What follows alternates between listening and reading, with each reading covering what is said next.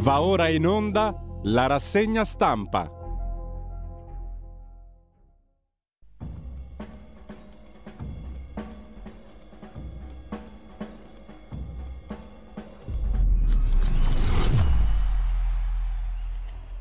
Radio Libertà di nuovo in onda, diamo subito la linea a Giulio Cainarca.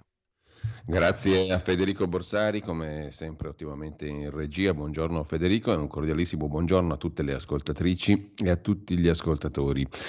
È martedì 13 giugno, sono le 7.30, iniziamo in perfetto orario. Vi ricordo il sito radiolibertà.net, lì c'è anche la possibilità di seguire passo passo la nostra lettura integrale dei Promessi Sposi, 150 anni dalla morte di Alessandro Manzoni, ma è soltanto un'occasione per riscoprire un romanzo prettamente politico, come abbiamo messo nelle due righe di introduzione. La pagina Facebook di Radio Libertà, così avete più o meno sotto mano il palinsesto di giornata. I buchi sono moltissimi perché ormai siamo ridotti praticamente a zero, collaboratori non ce ne sono più e vediamo di svoltare questa estate per essere molto chiari. Eh, intanto, mh, mm, naturalmente, oggi è la giornata di Silvio Berlusconi eh, e di tutti i ricordi possibili e immaginabili e gli articoli possibili e immaginabili su un personaggio che ha segnato comunque un'epoca. Addio a Berlusconi, scrive l'agenzia ANSA stamani in apertura, funerali di Stato a Milano. Anche Mattarella, il Presidente della Repubblica, dice ha segnato la storia italiana. Imprenditore, quattro volte premier, aveva 86 anni, nessuna camera ardente agli studi di Cologno Monzese per questioni di ordine pubblico, i funerali di Stato domani, mercoledì, in Duomo. Il cordoglio anche della Casa Bianca ha rafforzato i rapporti bilaterali, fa sapere la Casa Bianca, cioè gli Stati Uniti, il presidente Biden. Meloni, lo ricorda, era un combattente. La notizia della morte fa il giro del mondo è breaking news su tutti i media internazionali. Forza Italia monta lo smarrimento e si teme la diaspora. Un'eredità di 4 miliardi da dividere fra cinque figli, la lunga storia giudiziaria l'impero da fini investamondadori. Poi vedremo se qualcuno ricorda anche qualche dato politico della vicenda di Berlusconi che nasce tra il 93 e il 94, quando c'era un partito che faceva molta paura all'establishment e si chiamava Lega Nord che a Milano e in Lombardia stava superando la metà dei voti, il 50% dei voti, la maggioranza assoluta. E qualcuno, vediamo se lo ricorderà, questo periodo ormai lontanissimo, nel quale Berlusconi poteva anche essere eletto, questa è una lettura possibile, vedremo se qualcuno la fa, anche come la risposta di regime, tra virgolette, a un pericolo grosso, perché quegli sconosciuti che venivano giù dalle valli, dalla Bergamasca, dal Varesotto, dalle più sperdute valli della Padania, diciamo così, erano degli sconosciuti veri, erano gente pericolosa che il regime non conosceva mentre Berlusconi tutto sommato era una figura più rassicurante, più di regime, diciamo così, nonostante le parole d'ordine antiregime con le quali in quel periodo là, se non usavi quelle non andavi da nessuna parte, perché era il periodo di mani pulite, post mani pulite Dopo la caduta della cosiddetta Prima Repubblica dovevi usare parole di rinnovamento e antiregime anche se facevi parte del regime che alla fine tutto sommato andavi a costituire, a rafforzare, a tenere in piedi contro un pericolo grosso, vero, di sconosciuti perché quello era un movimento di popolo che nelle elezioni del 93, le ultime prima dell'arrivo di Forza Italia, eh, in Lombardia stava pericolosamente superando il 50% nella regione più produttiva del paese.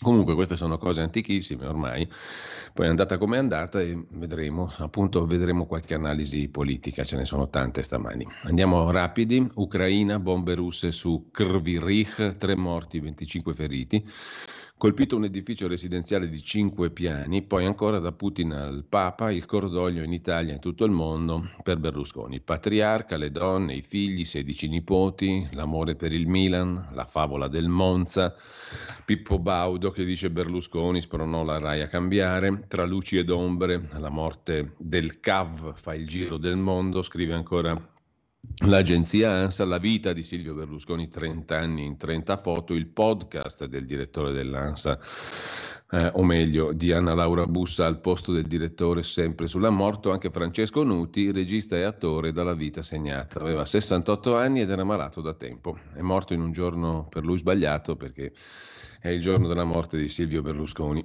per un uomo di spettacolo, per quanto fosse messo molto male ultimamente, aveva 68 anni, era malato da tempo, un'uscita di scena nel giorno più sbagliato che si poteva immaginare. Per quello che è stato comunque un personaggio, mm, diciamo anche abbastanza al margine rispetto agli altri e uno abbastanza controcorrente. Francesco Nuti credo che si possa ricordare con un certo piacere da parte di moltissimi. Poi ne ascolteremo magari anche un, una sua canzone, non era un grande cantante, però una canzone che ci dà un po' lo spirito del personaggio, um, piuttosto elegante rispetto all'andazzo dei tempi, anche quelli attuali, e mm, non proprio nel mainstream, diciamo così. Comunque, Francesco Nuti è stato un grande attore comico italiano. Se vi capita, rivedete un piccolo gioiello di film ad ovest di Paperino con i cosiddetti Giancattivi, Atina Cenci e Alessandro Benvenuti. Un piccolo film tra il surreale e lo spiazzante, molto bello, ad ovest di Paperino. Il ricordo di Emilio Fede naturalmente su Berlusconi, eravamo come fratelli, anche Sacchi, l'allenatore di calcio, piange, generoso e geniale, gli devo tutto come allenatore del Milan. E poi la direzione distrettuale antimafia che a Firenze indaga sulla bambina scomparsa Cata. L'ipotesi è sequestro di persona, si cerca anche con i droni, timori di suicidio per il padre che ha ingerito detersivo in cella. C'è qualcosa di sospetto anche, diciamo così, nello stretto entourage della bambina. Vedremo intanto l'aereo con a bordo Donald Trump è atterrato a Miami, è atteso in tribunale alla cittadina della Florida, l'ex presidente degli Stati Uniti, mentre l'Italia si conferma a Siracusa, anzi chiedo scusa, Italia riconfermato a Siracusa da Cireale vince Barbagallo, sono i ballottaggi in Sicilia, ha votato solo il 40,8% degli elettori. Via gli esami di terza media sono coinvolti 560.000 alunni, scrive l'agenzia ANSA, che lasciamo per andare a questo punto a vedere le prime pagine direttamente dei quotidiani di oggi. Partiamo da Avvenire, il quotidiano di ispirazione cattolica, ovviamente Berlusconi in apertura, leader che ha innovato e diviso, titola il quotidiano dei vescovi italiani. L'impegno per il paese, la libertà, ma anche per se stesso. Ha segnato un'era tra svolte e cadute. Domani funerali in Duomo e lutto nazionale. Eredità impossibile da raccogliere quella di Berlusconi, scrive Marco Girardo nell'editoriale. E poi ancora il non lascito di Berlusconi è un capovolgimento. In che senso? Questo è il pezzo dell'ex direttore Marco Tarquinio il lascito politico di un leader visionario che ha impersonato una mai nata Seconda Repubblica. Tra i capolavori di Berlusconi la capacità di rivendicare la guida dell'Italia moderata portandola gradualmente sempre più a destra un progetto riproposto sullo scenario europeo. È stato il Presidente del Consiglio di più lungo corso dell'Italia repubblicana, con 3.339 giorni a Palazzo Chigi, primeggiando su Andreotti e sui padri della patria De Gasperi e Moro e il politico capitano d'azienda più finito sotto processo a memoria d'uomo. Saper vedere e interpretare prima e meglio di altri alcuni grandi processi in corso gli ha consentito di entrare da patron nelle stagioni che ha attraversato da protagonista. Il grande capovolgimento non è così immediato, ma è ciò che sottolinea le, da capire, ma è ciò che sottolinea l'ex direttore di Avvenire. Quando disse questa politica è sporca, l'Italia non mi ha capito, ricorda ancora Avvenire, a pagina 5 c'è la confessione di Silvio, la politica è sporca, l'Italia non mi ha capito, è il resoconto mai pubblicato di una chiacchierata con il già vecchio leader. È come se avessi vissuto dieci vite, tutti mi hanno lasciato qualcosa di bello, la politica no. Quanto opportunismo nei palazzi. Lo racconta Arturo Celletti che racconta questa conversazione mai pubblicata prima. Ricordo tutto di quel giorno, scrive il giornalista di Avvenire. L'espressione triste, il tono della voce, l'analisi vera e impietosa. È come se io avessi vissuto dieci vite tutte piene di colori, di successi, di emozioni, di volti, di affetti, tutte capaci di lasciarmi qualcosa di bello e di grande, ma la politica no, la politica proprio no. Era Silvio Berlusconi a parlare, io lo ascoltavo in silenzio senza interromperlo, scrive Arturo Celletti, senza fare domande. Vedevo un uomo stanco, deluso, solo, Oggi userei questo aggettivo, solo, per raccontare l'uomo che ascoltai quella sera. Era una primavera di qualche anno fa. Berlusconi era solo, nonostante il potere, solo, nonostante il denaro, solo in quel salone affrescato di quel palazzo d'epoca davanti a Montecitorio, dove donne di mezza età sorridevano senza un vero motivo e aspettavano il loro momento per un selfie. Egli mi parlava, senza nascondere un certo distacco, a tratti anche un certo disprezzo verso la politica. Usò poche parole per raccontare le miserie di quel mondo. Nemmeno immagina, disse, quanta ingratitudine, quanto opportunismo abitino in questi palazzi. Ho amato la politica perché ho amato questo paese così bello e così malandato. Volevo rimetterlo in piedi, volevo prenderlo per mano e trascinarlo fuori dal pantano. Berlusconi non diceva l'ho rimesso in piedi, diceva volevo rimetterlo in piedi, scrive Arturo Celletti oggi su Avvenire ricordando questo colloquio di qualche anno fa, non è preciso Celletti, ma comunque qualche anno fa con Berlusconi, un Berlusconi solo, che in quei lunghi momenti faceva i conti con la sconfitta. Attimi lunghi e intensi, poi il Cavaliere riprese con una domanda, a me ma soprattutto a lui. Nemmeno immagina, disse Berlusconi, quante volte mi sono chiesto, questo paese mi ha capito, mi ha voluto bene come gliene ho voluto io? Aspettai la risposta, scrive il giornalista di Avvenire, ma Berlusconi mi salutò con un sorriso e quello sfogo restò come sospeso, senza un vero inizio, senza una vera fine. Rispettai l'accordo, non scrissi mai nulla di quei dieci minuti con lui. Oggi però posso scriverne. Il titolo di allora ha un valore, una forza. La politica è sporca e l'Italia non mi ha sempre capito, mi raccontò Berlusconi quella sera.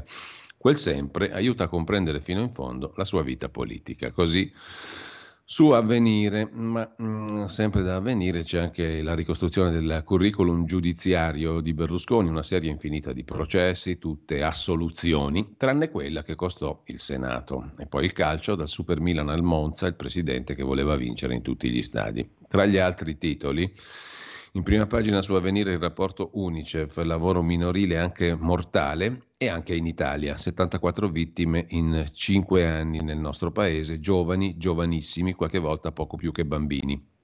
In 74 sono morti nel quinquennio 2017-2021 per incidenti sul lavoro. A questi ragazzi negato il futuro, dice il capo dello Stato, Mattarella.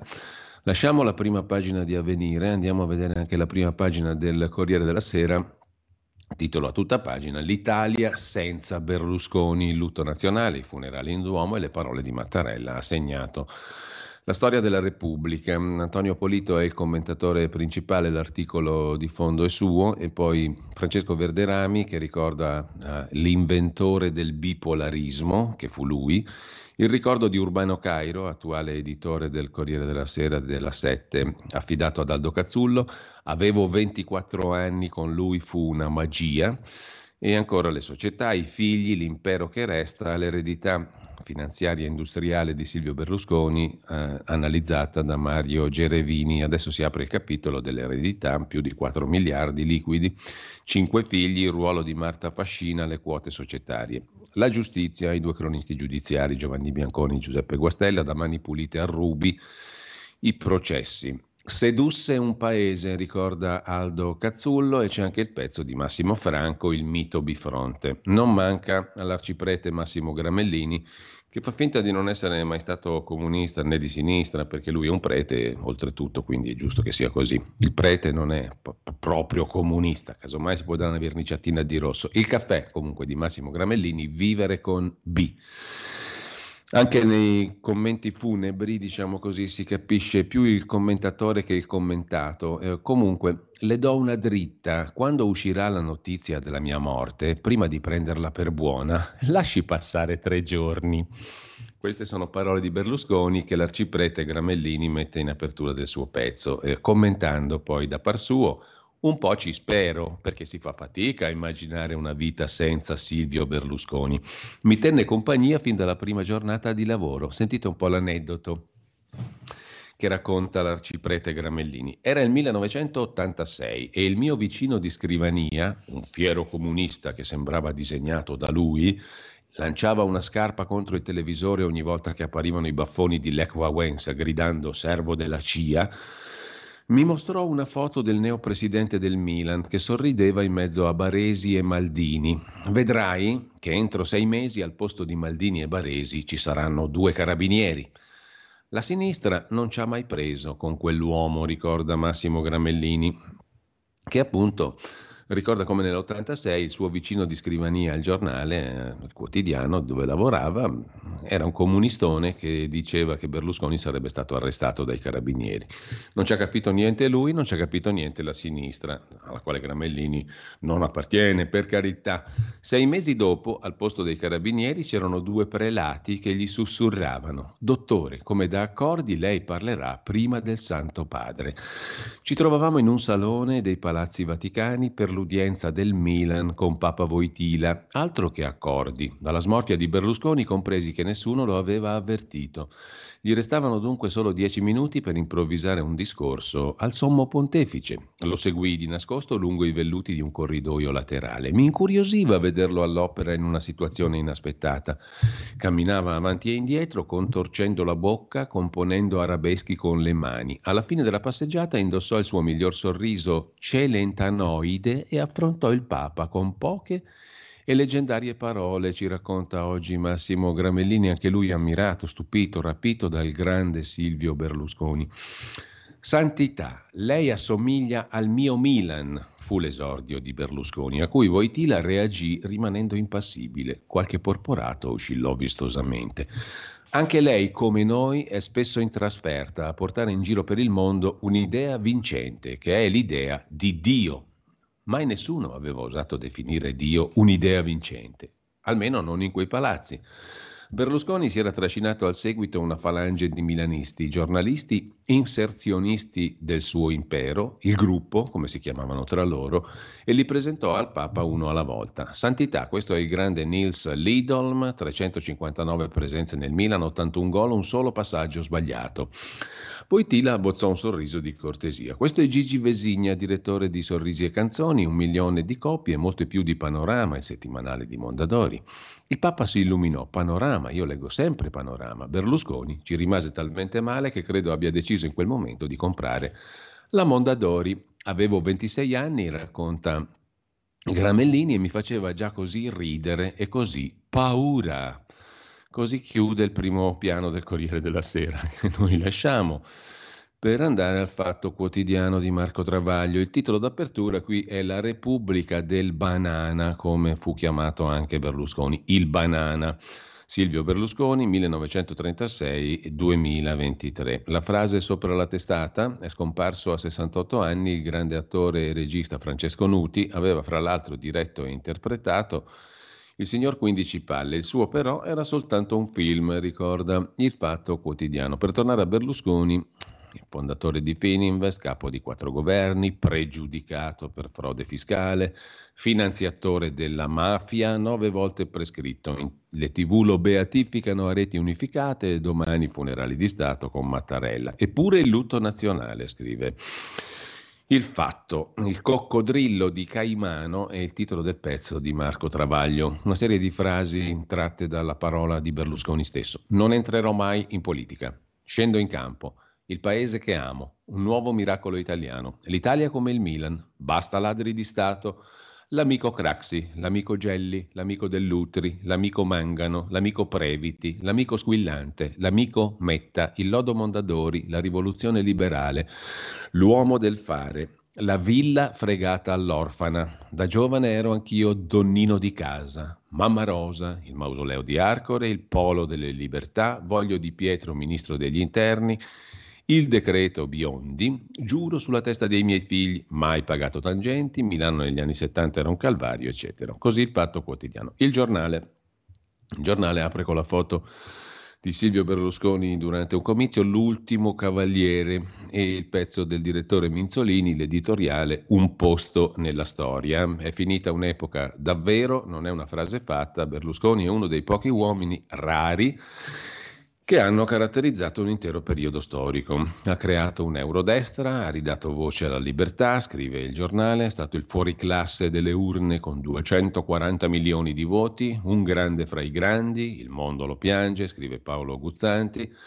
Luca Fazzo, cronista giudiziario, ricorda la persecuzione giudiziaria, la guerra dei trent'anni e tutto il fango che gli hanno tirato addosso a Silvio i magistrati, l'impero Fininvest, la scalata della finanza, gli odiatori di professione, L'avventura Mediaset, la sua TV giovane e nuova come il sogno americano, il calcio, la passione rossonera, con lui il Milan in paradiso, era il corpo del paese, lo specchio degli italiani, umano, troppo umano, il potente più buono, ricorda Vittorio Sgarbi. E questa è la prima pagina del giornale che lasciamo per andare anche al quotidiano nazionale era Silvio, è il titolo icastico in prima pagina, l'unico erede di se stesso, scrive Agnese Pini.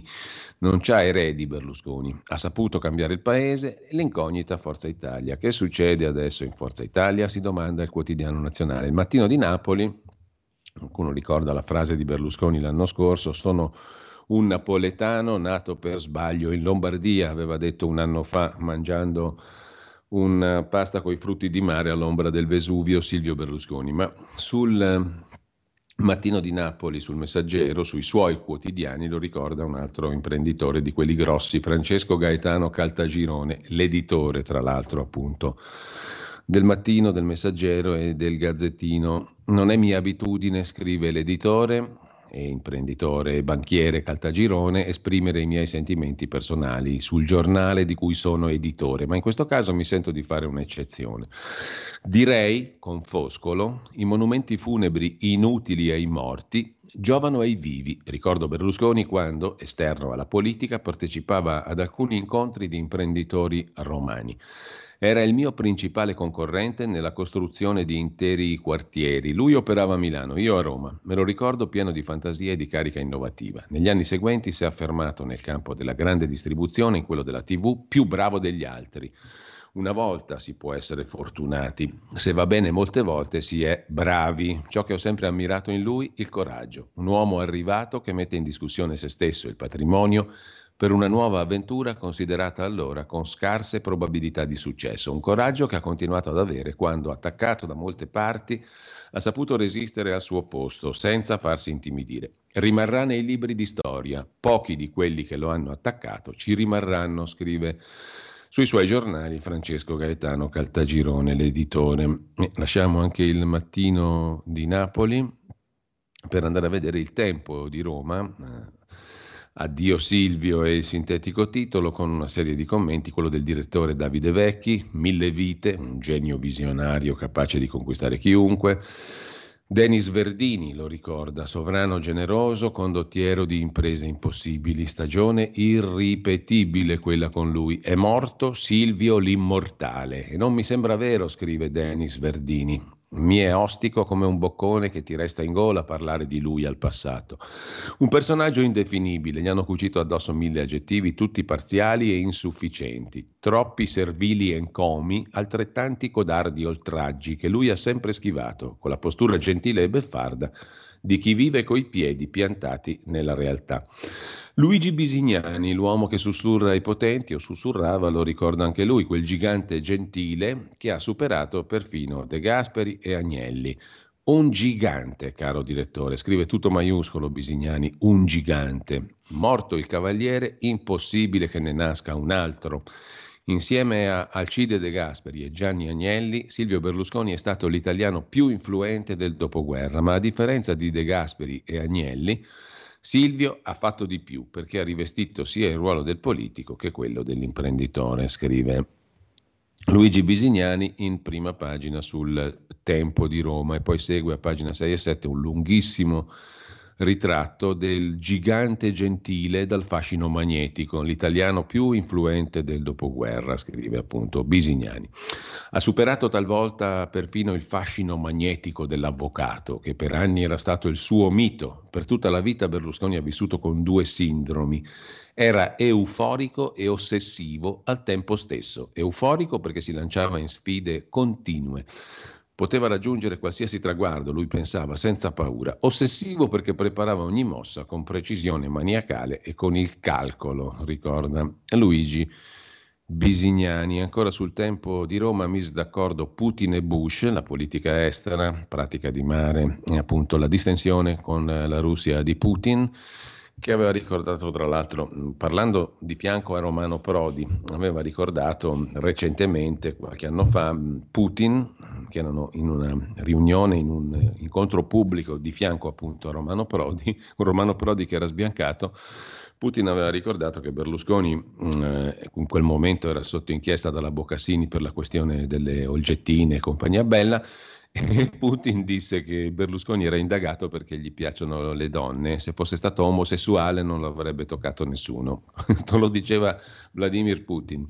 Comunque, al di là di questo, un patrimonio tra editoria e immobili, nel 94 entra in politica, fonda il nuovo partito, eccetera. Dal tempo di Roma passiamo a Repubblica, il quotidiano che fece le famose dieci domande, che con Berlusconi ebbe i rapporti che sappiamo tutti, il primo populista è il titolo d'apertura oggi di Repubblica, che poi aggiunge Forza Italia scricchiola, Mediaset va verso la vendita, a rischio c'è l'eredità del Cavaliere.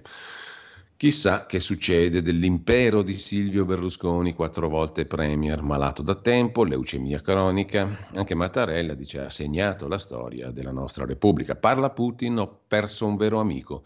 Parla Renzi, non sono io il royal baby. Occhio a Giorgia Meloni. Parla Occhetto, protagonista di un eh, incontro di un dibattito con lui nel 94 che poi riascolteremo in mattinata, credo dopo le 12, perché riascolteremo i due dibattiti celebri elettorali, quello con Occhetto e quello con Prodi. Comunque, rifiutai un patto segreto sulle televisioni, ricorda oggi Achille Occhetto. Ezio Mauro, eh, direttore storico di Repubblica, si occupa di Berlusconi egolatra, pioniere dell'antipolitica, l'attuale direttore Maurizio Molinari invece più soft, il laboratorio della sfida alle istituzioni, eccetera, eccetera. Repubblica eh, ripesca anche la signorina Pascale, che è stata una delle compagne di Berlusconi prima di intraprendere la via Lesbo, con lui oggi muore la mia vecchia vita, dice a Concita Sannino la signora Francesca Pascale che qualche annetto comunque l'ha spartito con Berlusconi. Potevi scontrarti, potevi litigare, ma era difficile cancellarlo per sempre. Andrò ai funerali, racconta Francesca Pascale, per oltre dieci anni compagna di Berlusconi, oggi sposata con la cantante Paola Turci. E sempre dal primo piano di Repubblica, le donne, Marina, Veronica, una figlia per amica, una moglie che diventò nemica, lo ricorda Francesco Merlo, ma le pagine interne le vediamo dopo. La vignetta di Altan, mm, morto ci pare un termine assai riduttivo, dice uno dei tipici personaggi altaniani in prima pagina. Somiglianze e differenze con Donald Trump, questo lo scrive Gianni Riotta da par suo.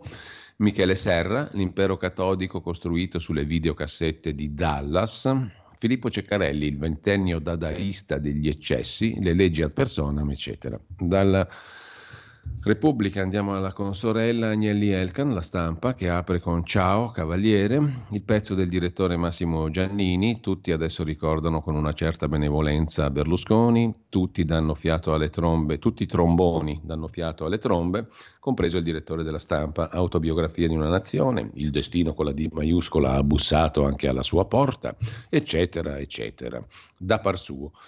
Concita De Gregorio ricorda anche lei da par suo eh, il personaggio Berlusconi, era un uomo simpaticissimo, infantile e molto generoso, scrive Concita De Gregorio dell'amatissimo Silvio Berlusconi. Le versioni su Silvio sono anche al centro dell'analisi di Lucia Annunziata, portò i partiti nel mondo nuovo. Comunque per tornare a Concita De Gregorio, Berlusconi era un uomo simpaticissimo, infantile e molto generoso. Raccontava barzellette desolanti, sconcertanti, imbarazzanti, ma, eh, qui scatta il tuttavia, lo faceva con tanto audace, sorgivo entusiasmo che non riuscivi mai a dirgli guarda che non si può, ma come ti viene in mente? Finivi sempre per sorridere alla sua incomprensibile ingenuità. Ecco, Concita De Gregorio ha capito tutto di Berlusconi, evidentemente era un ingenuo. Certo, Berlusconi era un ingenuo, che soprattutto era voglia di piacere al prossimo. Berlusconi voleva piacere a tutti, anche questa l'abbiamo letta cento volte, per cui oggi Concita un po' ci delude. Non è da par suo oggi il pezzo che ha scritto, comunque. Andiamo a chiudere. Cacciari, un errore attaccarlo ai processi, dice il filosofissimo alla stampa di Torino. Era un mangiafuoco nel paese dei balocchi, ricorda lo scrittore Maurizio Maggiani. E poi una magnifica sbornia è il buongiorno di Mattia Feltri. Qualche anno fa, scrive il figlio di Vittorio Feltri, un amico mi suggerì di scrivere una biografia di Berlusconi in cui sia dentro tutto, mi disse questo amico. Bisogna andare a pagina 46 per scoprire il resto, ma noi ci arriviamo a pagina 46. C'è un pezzo smisurato. Oggi tutti tutti i tromboni danno veramente fiato alle trombe, tirano giù di quegli articoli che durano 100 pagine. Eh, ognuno di loro si sente legittimato, visto che i giornali oggi sono tutti dedicati a Berlusconi, c'è spazio per tutti, giù eh, con delle lenzuolate inenarrabili. Comunque, qualche anno fa, scrive anche Mattia Feltri in versione lenzuolo stamattina, un amico mi suggerì di scrivere una biografia di Silvio Berlusconi, in cui sia dentro tutto, mi disse, una biografia in mille pagine di quelle che diventa indispensabile consultare e citare ogni volta in cui ci si occupa di Berlusconi. L'impresa presentava due problemi. Eh, uno immediato, non ho la levatura dei grandi biografi, l'altro si presentò poco dopo. Per un paio di giorni mi dedicai alla stesura degli argomenti da trattare. Molto semplice, Berlusconi politico, Berlusconi imprenditore, Berlusconi sportivo, aggiunsi Berlusconi alla magistratura. Questo capitolo era già lungo e complesso, le inchieste a suo carico, quelle di corruzione, di evasione fiscale, di contiguità alla mafia, le stragi del 93, le leggi ad personam, il pluridecennale conflitto con le procure di Milano e Palermo, il partito Forza Italia come fortilizio. Berlusconi politico si rivelò subito un inferno. La politica prima di scendere in politica, il rapporto con Craxi, la mitologia del ragazzino che appende manifesti elettorali per la democrazia cristiana di De Gasperi, il preteso liberalismo, l'appoggio a Fini alle elezioni per Roma. E poi la fondazione di Forza Italia, il governo che cade subito, la traversata nel deserto, la riconquista del potere nel 2001, eccetera. I rapporti con la Lega, il movimento sociale, il sindacato, la sinistra, gli intellettuali che brulicavano in Forza Italia degli inizi poi scomparsi. Dentro l'inferno il girone della politica estera. Bush, Putin, Merkel, Erdogan, Sarkozy, l'11 settembre, pratica di mare, l'Unione Europea. Per quei due giorni, scrive Mattia Feltri, non ho fatto altro che aggiungere Berlusconi e la TV già di suo un libro di 400 pagine. Berlusconi e il calcio 300 pagine. Berlusconi e le sue donne, pensate solo a metterle in fila. Carla Dall'Oglio, la prima moglie, poi Veronica Lario, Francesca Pascale, Marta Pascina, decine di relazioni vere o attribuite, cene eleganti, le parlamentari.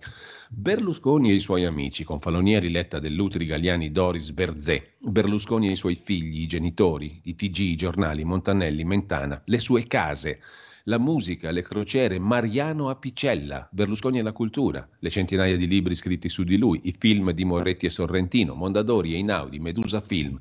Gli avversari lasciamo perdere. Questo prologo di articolo, scrive Mattia Feltri, sta assumendo dimensioni abnormi e non è niente rispetto alla traccia che continuava ad arricchire di sezioni Berlusconi e la religione, Berlusconi e le barzellette, Berlusconi e il suo corpo, Berlusconi e le case, Berlusconi e le vacanze e nomi. Arrigo Sacchi, Vincent Bolloré, Barbara D'Urso, Vittorio Mangano, Mike Bongiorno, Giorgio Gori, David Mills, Franco Tatò, Mirek Topolanek, Massimo Tartaglia, quello che gli scagliò il Duomo in testa, Carlo De Benedetti, Gianluigi Lentini, Giorgio Bocca, Noemi Letizia, Roberto Benigni, Enzo Biagi, Tony Blair, Bruno Ermolli, Romano Prodi, mi sono arreso. Se svolto al meglio, credo sia un lavoro di tre anni. Non è solo la quantità abnorme di temi, ma come suddividerli. È possibile separare il costruttore dal politico, l'uomo di tv dall'uomo di calcio, l'uomo di mondo dall'imputato, il privato e il pubblico? E mano a mano che si accumulavano dubbi, un ostacolo, la polarizzazione, non tanto quella sollevata nel paese, ma la polarizzazione in me che alternavo pro momenti di irresistibile repulsa a momenti di irresistibile fascinazione. Come avrei raggiunto il distacco necessario?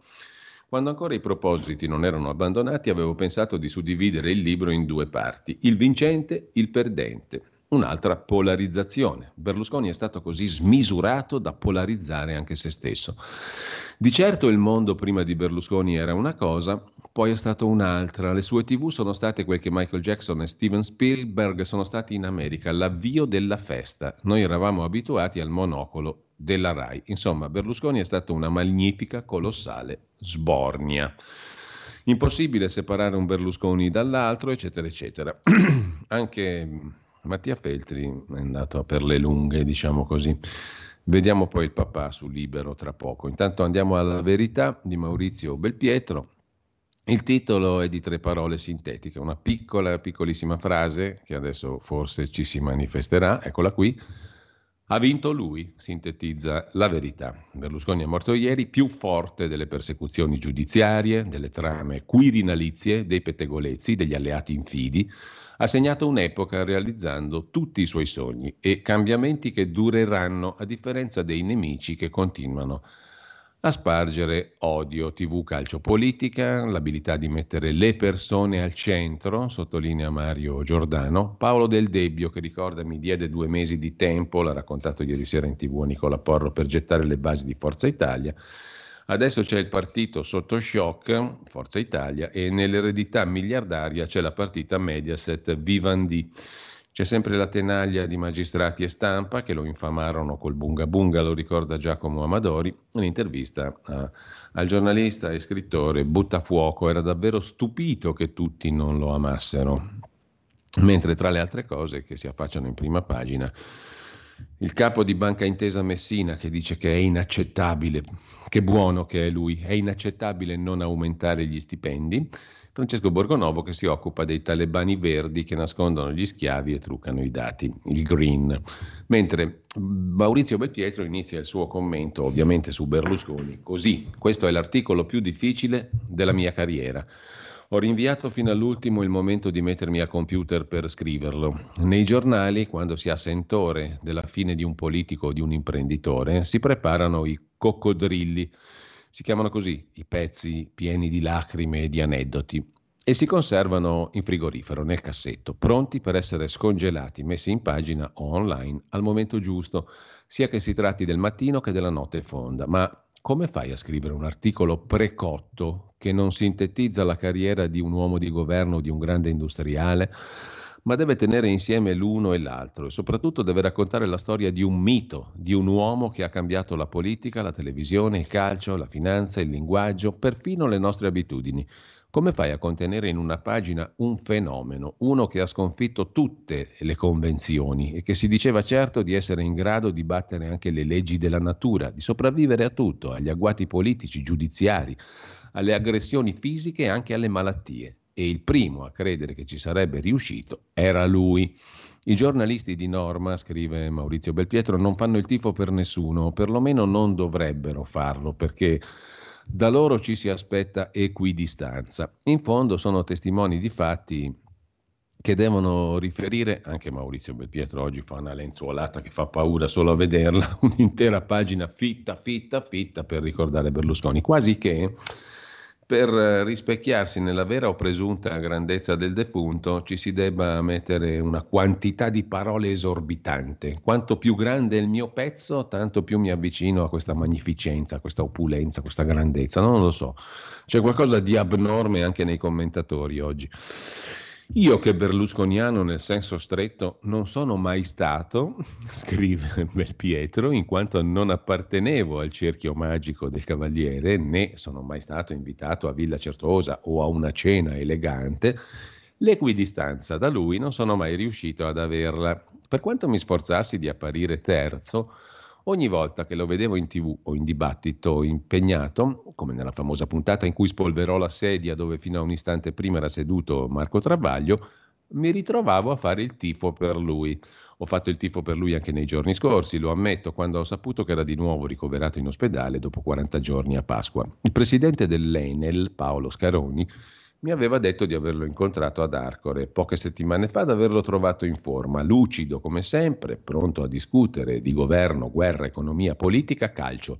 A un certo punto il presidente del Milan, che sarebbe in questo caso Scaroni, aveva dovuto dirgli che si era fatto tardi, forse avrebbe dovuto riposare, ma Berlusconi non sembrava sentire ragioni. Avevo parlato con lui il giorno del mio compleanno, un mese fa, ricorda Belpietro. Mi aveva chiamato, come faceva tutti gli anni, dove abbia trovato il tempo per dedicare dieci minuti a una telefonata di auguri mentre era in un letto d'ospedale, non lo so, ma Berlusconi era Berlusconi in tutti i sensi, abituato a stupire, a sedurti.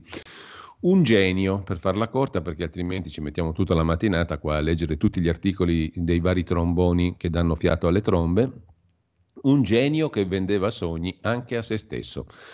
Il cavaliere era un incantatore nato, corteggiava tutti, non solo le belle donne. Credendo nell'impossibile, ha cambiato la politica, il calcio, la tv e la finanza e a differenza di chi l'ha perseguitato per 30 anni o lo ha dato per finito troppo presto, ha fatto la storia. Per abbatterlo hanno intentato processi a non finire. Hanno frugato nelle sue lenzuola, poi è arrivato il colpettino di Stato di Giorgio Napolitano, 2011.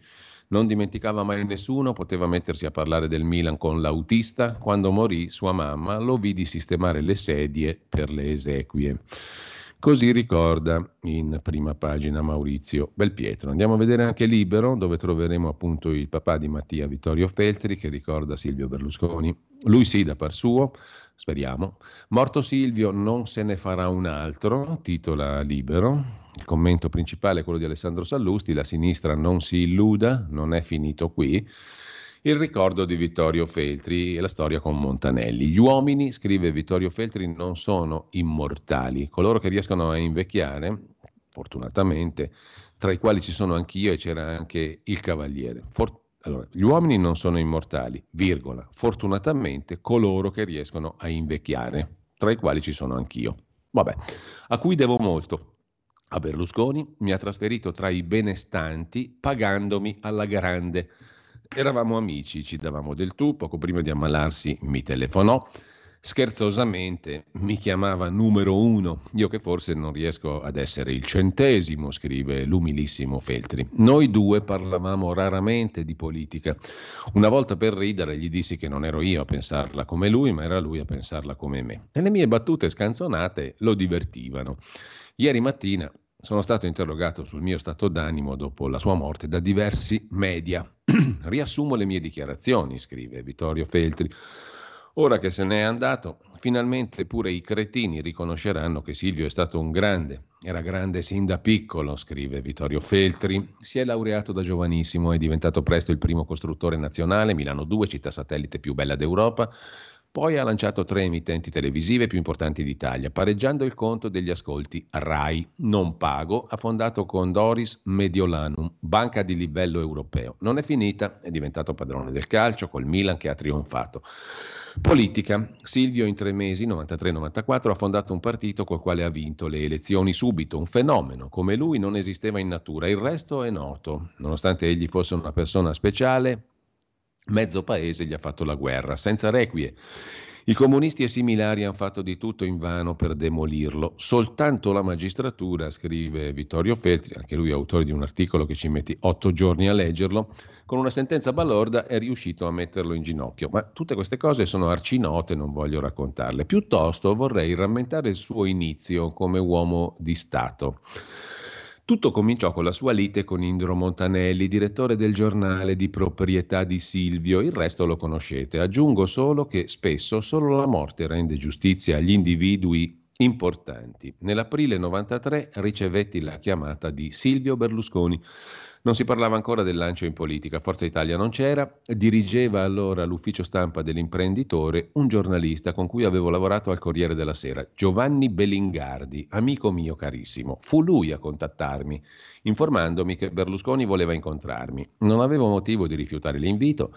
Giovanni Bellingardi venne a prendermi in ufficio per portarmi ad Arcole, mi lasciò davanti al cancello e andò via. Il signore in questo momento si trova in giardino, sta accompagnando Gianni Agnelli all'elicottero. Se si incammina per questo vialetto vi incrocerete, mi comunicò il maggiordomo appena varcata la soglia della residenza. Fu proprio lì che ci vedemmo per la prima volta. L'imprenditore mi venne incontro, Berlusconi, mi salutò in modo cordiale, affettuoso, era giovane, gentilissimo, energico.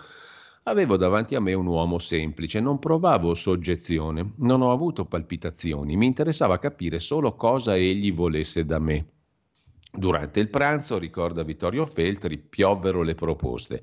Berlusconi mi chiese cosa ne pensassi di un mio passaggio a Il Giornale come direttore. Non nascosi di essere attratto da questa ipotesi. Sostituire Montanelli mi attizzava. Mi aggiunsi, ma aggiunsi che anche che io stavo alla grande dove mi trovavo, l'indipendente. Andava molto bene, le mie entrate erano soddisfacenti. Sottolineai che fin tanto che Montanelli fosse stato alla guida de Il Giornale, io non avrei mai osato scavalcarlo e che solo nel caso in cui Indro avesse deciso di abbandonare il timone, per motivi suoi, sarei stato interessato a un mio passaggio al quotidiano di Via Negri. Al giornale Berlusconi la prese bene e non era tipo da scomporsi. Dopo il nostro primo incontro, il futuro leader di Forza Italia mi chiamava spesso per farmi i complimenti per i miei titoli, i miei articoli. Mi diceva che il mio giornale, l'Indipendente, gli piaceva molto. Ferragosto di quello stesso anno, 93, fui invitato da Silvio a pranzo, sempre ad Arcore.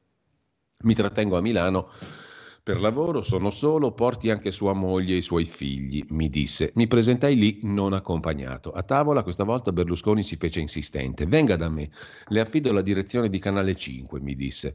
Non avevo mai fatto tv, avevo alle spalle solo qualche piccola esperienza. In quell'ambito sono un giornalista della carta. Berlusconi mi fornì il nome e il numero di un suo amministratore, un certo ingegner Spingardi, augurandosi che potessimo raggiungere un accordo sul compenso. L'uomo mi voleva a tutti i costi. Incontrai Spingardi più per farlo contento che per negoziare. La trattativa non andò in porto. Influì sull'esito anche la reciproca antipatia tra me e questo amministratore. Nei mesi successivi la stampa ci diede dentro con la diatriba Montanelli-Berlusconi. Berlusconi, anzi Montanelli, non accettava che Berlusconi avesse fondato un movimento politico. Indro era incazzato nero perché aveva capito che il suo giornale sarebbe diventato un organo di partito.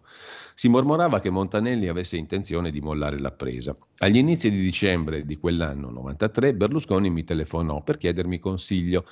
Non so a chi affidare il partito. Che ne pensa di Mariotto Segni? mi chiese. Mi sembra flaccido, osservai. E Mino Martinazzoli? proseguì lui. Anche peggio, risposi io. Mino, lumino cimiteriale, è una specie di agente mortuario. Berlusconi rideva e mi ascoltava. A un certo punto incalzò. Insomma, Feltri, lei chi metterebbe a capo di Forza Italia? Metterai Silvio Berlusconi, risposi, perché quando ero direttore dell'Europeo feci fare un sondaggio al fine di sapere quale fosse il cittadino più ammirato d'Italia. Al primo posto risultò lei, dissi a Berlusconi. Se decide di entrare in politica, il partito deve dirigerlo lei, altrimenti lasci perdere, conclusi. Sospetto, scrive oggi Vittorio Feltri, di aver fornito a Forza Italia non solo il leader, ma persino il nome. Negli anni Ottanta io, Walter Zenga e Nicola Forcignanò conducevamo un programma televisivo, si chiamava Forza Italia, sull'emittente di Tanzi, patron della Parmalat. Berlusconi premeva e mi chiedeva in modo sempre più incalzante di andare a Il Giornale. Ci fu un altro incontro ad Arcore Ok, vengo al giornale, dichiarai dopo estenuanti tentativi di convincimento. Le condizioni erano cambiate, Montanelli stava andando via, era deciso. Quando Indro toglierà le tende, specificai, ammesso che ciò accada, accetterò di prenderne il posto. Di sicuro non verrò lì a dargli una gomitata. In effetti Montanelli Messo a dura prova da Berlusconi che voleva scaricarlo, abbandonò il giornale da lui fondato. Dimessosi, il posto per pochi giorni restò vacante, nel mentre prese avvio la trattativa sulla mia assunzione. All'indipendente guadagnavo mezzo miliardo all'anno, ricorda Feltri. Ecco perché mi misi a ridere quando i dirigenti del giornale nel corso di un colloquio mi offrirono 600 milioni. Li mandai a quel paese. Già non ero molto eccitato al pensiero di lasciare un quotidiano che vendeva molte copie e mi veniva proposto di farlo per 100 milioni in più. Se vi serve un cretino, ce ne sono in giro tanti. Se avete bisogno di un direttore, sono ancora per poco disponibile, dissi rivolgendomi a tutti, incluso Paolo Berlusconi, e lasciai la stanza. Davanti all'ascensore fui recuperato. A quel punto mi offrirono 800 milioni per convincermi, mi proposero un compenso anche per le copie vendute. Più avrei recuperato lettori, più avrei incrementato i guadagni. Una bella sfida che colsi al volo, già dopo pochi giorni vendevo 30.000 copie in più. Così Vittorio Feltri che in sostanza parlando di Berlusconi parla di sé. In prima pagina sul giornale eh, su Libero. Eh, lasciamo Libero, andiamo a vedere adesso rapidamente anche qualche altra prima pagina, molto rapidamente appunto il riformista Modello eh, Matteo Renzi, mm, che è autore dell'articolo, esce oggi con il commento di Renzi, appunto, come te non c'è nessuno, però lui non è il Royal Baby, eh? attenzione contenere la storia di Berlusconi in 3.000 battute, scrive il giornalista Matteo Renzi, E non solo è impossibile, è assurdo e quasi offensivo. Lasciatevelo dire da chi ha perso la sfida più importante della sua carriera proprio a causa di uno scontro con lui, il referendum dopo la rottura del patto del Nazareno. Berlusconi era molto più di un leader politico. Stiamo parlando del Presidente del Consiglio che è stato a Palazzo Chigi più giorni di qualsiasi altro, più di De Gasperi, più di Moro e Andreotti e Fanfani. Ma l'esperienza di governo, scrive Matteo Renzi sul riformista, non esaurisce la storia di Berlusconi, che è stato un self-made man, un innovatore nel mondo dell'edilizia, dello sport, della televisione, della società, della politica. Le opinioni su queste innovazioni sono molto diverse, è doveroso che sia così, ma non si può mettere in discussione che come te non c'è nessuno, scrive Matteo Renzi. Lasciamo anche il riformista, il manifesto eh, fa il suo solito gioco di parole, asceso in campo. Lutto nazionale per Berlusconi già santificato, scrive il quotidiano comunista, ha cantato sulle navi, ha costruito palazzi, imperi mediatici, ha stravolto la politica della destra e anche della sinistra, ha maneggiato miliardi, ha cenato elegante, ha quasi presieduto la Repubblica, un paese a sua immagine, scrive la direttrice del manifesto Norma Rangeri. Tra gli altri titoli, Professione martire, Le fughe dai giudici, L'abbaglio dei critici, Il corpo, ritocchi, tinture, tacchi. Non si può fare il vecchio saggio con tutta sta roba qua, scrive Fabio Dei, e poi entrare nella storia lasciandosi dietro le macerie politiche. È stato un colonizzatore dell'immaginario nazionale, scrive Vincenzo Vita, che nel PCPDS aveva la responsabilità della comunicazione delle tv eccetera, è stato anche deputato e sottosegretario. Infine il blob, ci svegliamo circondati da berlusconiani, scrive Marco Giusti, uno degli autori del mitico blob su Rai 3. Il mito e la realtà della sua politica estera invece sono analizzati da Alberto Negri e Tommaso Di Francesco. Vediamo pure il Sole 24 ore che si occupa degli aspetti ereditari dell'impero di Berlusconi che va alla prova della successione, un patrimonio da 6 miliardi e 400 milioni, 2 miliardi e 4 più di quello che ha scritto l'ANSA, 5 figli, si va verso un equilibrio paritario.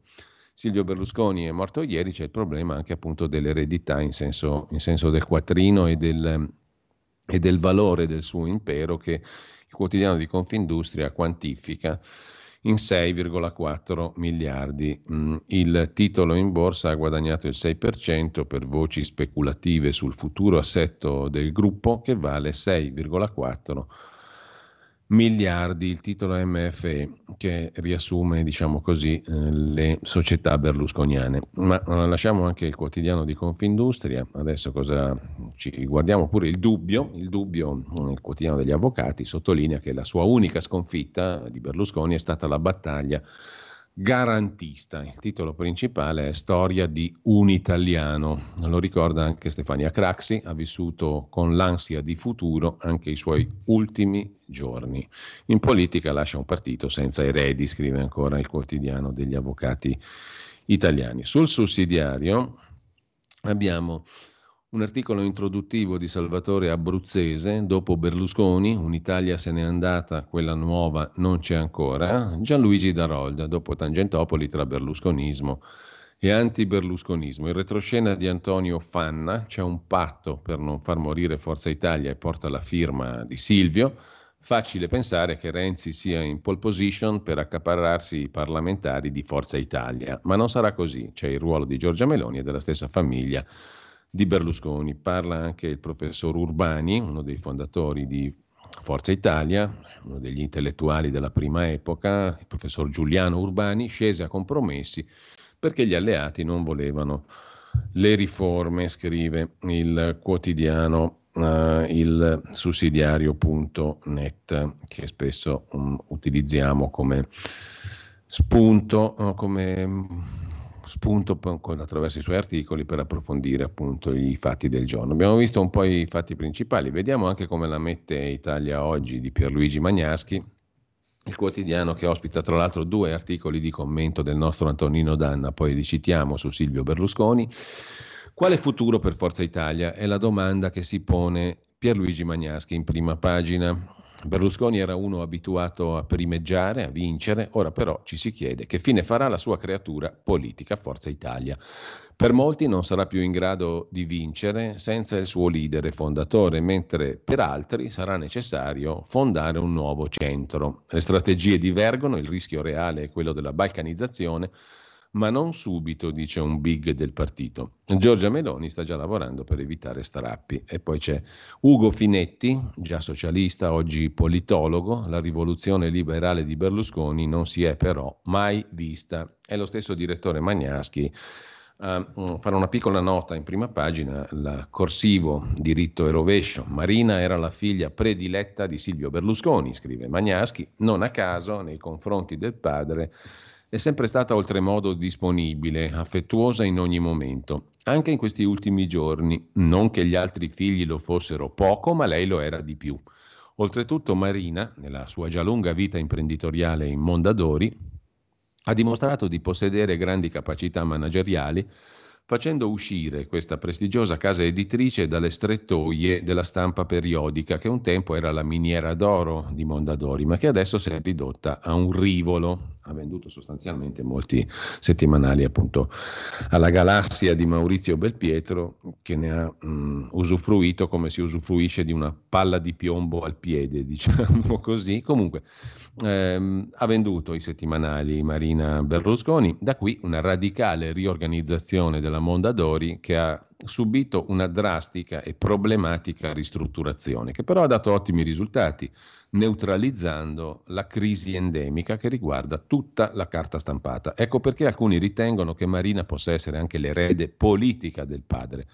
Ma Marina è allergica ai discorsi in pubblico, non c'è nessuna sua intervista televisiva e un politico vive di discorsi. Ecco perché Marina semplicemente non potrà succedere al padre. Su Italia Oggi c'è un, questo sì, mm, devo dire che tra tutti i quotidiani di oggi è forse il quotidiano che ospita i commenti più interessanti sulla vicenda di Berlusconi, a partire da pagina 2. Carlo Valentini, il cavaliere era uno che sapeva osare, segnò così la vita politica e sociale dell'Italia, e Martino Loiacono. Berlusconi mandò al macero il decrepito sistema dei partiti e rese inutile la gioiosa macchina da guerra di Achille Occhetto, poi risentiremo quello storico dibattito preelettorale 94. Chi era sul serio Berlusconi si domanda con acuta intelligenza Domenico Cacopardo a pagina 4 di Italia Oggi. Si chiude una lunga pagina della storia repubblicana, imprenditoriale, politica e sociale, fuori dall'antinomia italiana tipo Guelfi e Ghibellini. Non è facile, scrive Cacopardo, tentare un bilancio complessivo del ruolo di Berlusconi nella società italiana. A dispetto di tante definizioni faziose, Berlusconi non è stato fascista, anzi ha messo in moto il processo di costituzionalizzazione dell'MSI diventato poi AN. I suoi governi non sono stati governi liberali nel senso del suo annuncio del 94, ma non sono stati governi dirigisti. Il secondo frutto che Berlusconi ha fatto maturare fino all'attuale istituzionalizzazione è il bipolarismo, una modalità politica che comporta l'alternanza tra due schieramenti e quindi una successione di politiche conservatrici o progressiste, anche se nel concreto la formula non è stata meccanicamente applicata. In Libia, quando Stati Uniti, Gran Bretagna e Francia hanno attaccato Gheddafi, isolando l'Italia, Berlusconi è stato costretto a rompere il patto e a mandare i nostri aerei a bombardare con gli altri quella nazione. Per onor di verità voglio ricordare che si deve a Berlusconi anche la proposta di ammettere nella Nato la Russia e purtroppo non se ne fece nulla. Si conclude il pezzo di Domenico Cacopardo con un ricordo personale. Ho incontrato varie volte Silvio Berlusconi quando lavoravo in Senato come capo di gabinetto del presidente Scognamiglio. Di esse una sola merita di essere ricordata. Quando dimessosi il suo governo giravano varie voci sul suo successore, Berlusconi, accompagnato da Gianni Letta, spuntò con un brevissimo preannuncio nell'appartamento privato del presidente del Senato, Scognamiglio. Erano le 23 di una sera di dicembre del 94. Il Premier domandò a Scognamiglio: accetterai la nomina primo ministro? No, rispose Scognamiglio. Giuramelo, rispose Berlusconi, anzi gli chiese. Ovviamente l'interlocutore non giurò, ribadendo di essere una persona seria la cui parola valeva più di un giuramento. Letta lo convinse a desistere. Se ne andarono, Scognamiglio non fu designato, Lamberto Dini diventò premier. Così ricorda Domenico Cacoperdo. Il professor Luigi Curini eh, fa un'altra analisi altrettanto interessante a pagina 6 di Italia Oggi.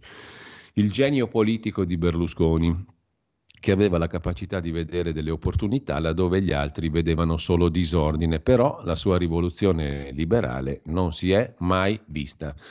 Berlusconi scese in campo quando la classe di governo italiana, decimata da Tangentopoli, l'intero pentapartito spazzato via, una sinistra post-comunista che aveva fatto qualche conto, ma a ben vedere neanche troppi col suo recente passato e che grazie alla sua gloriosa macchina da guerra era destinata, a detta di tutti, a stravincere le elezioni da lì a qualche mese, anche perché a destra c'era una nebulosa fatta dalla Lega Nord di Umberto Bossi e dall'MSI, da poco diventato Alleanza Nazionale di Gianfranco Fini, entrambi con grandi aspettative, ma anche acerrimi avversari tra di loro e quindi destinati alla sconfitta elettorale.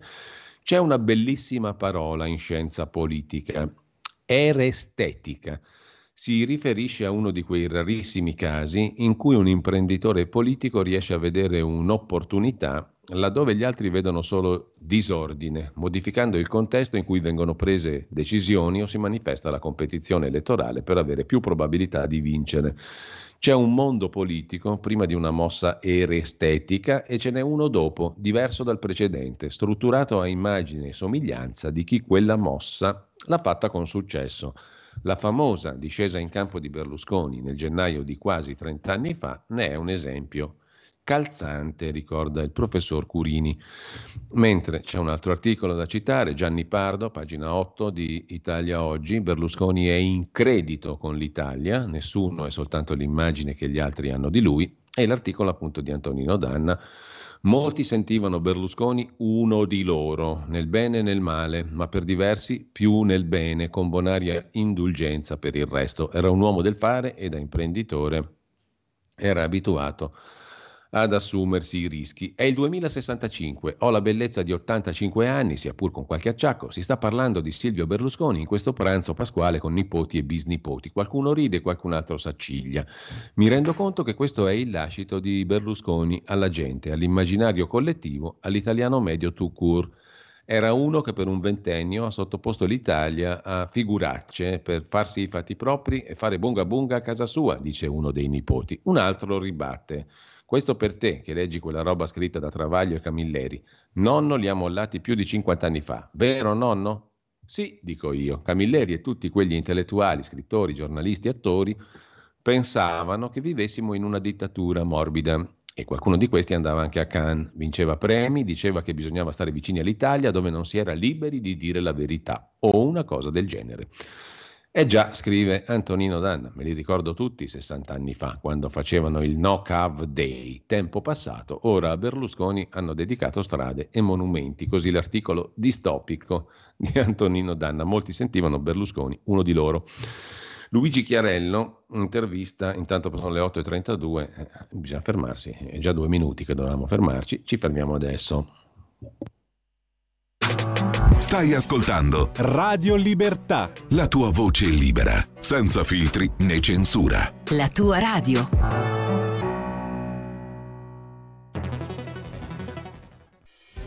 Quotidiano di Sicilia, il quotidiano d'Italia, l'informazione che ribalta i luoghi comuni, una vera visione dei fatti, l'Italia vista da sud.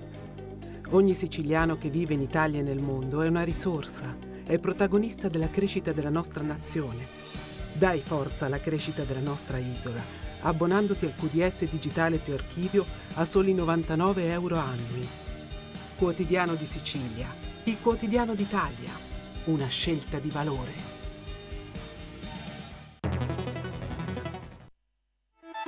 Stai ascoltando Radio Libertà, la tua voce libera, senza filtri né censure, la tua radio.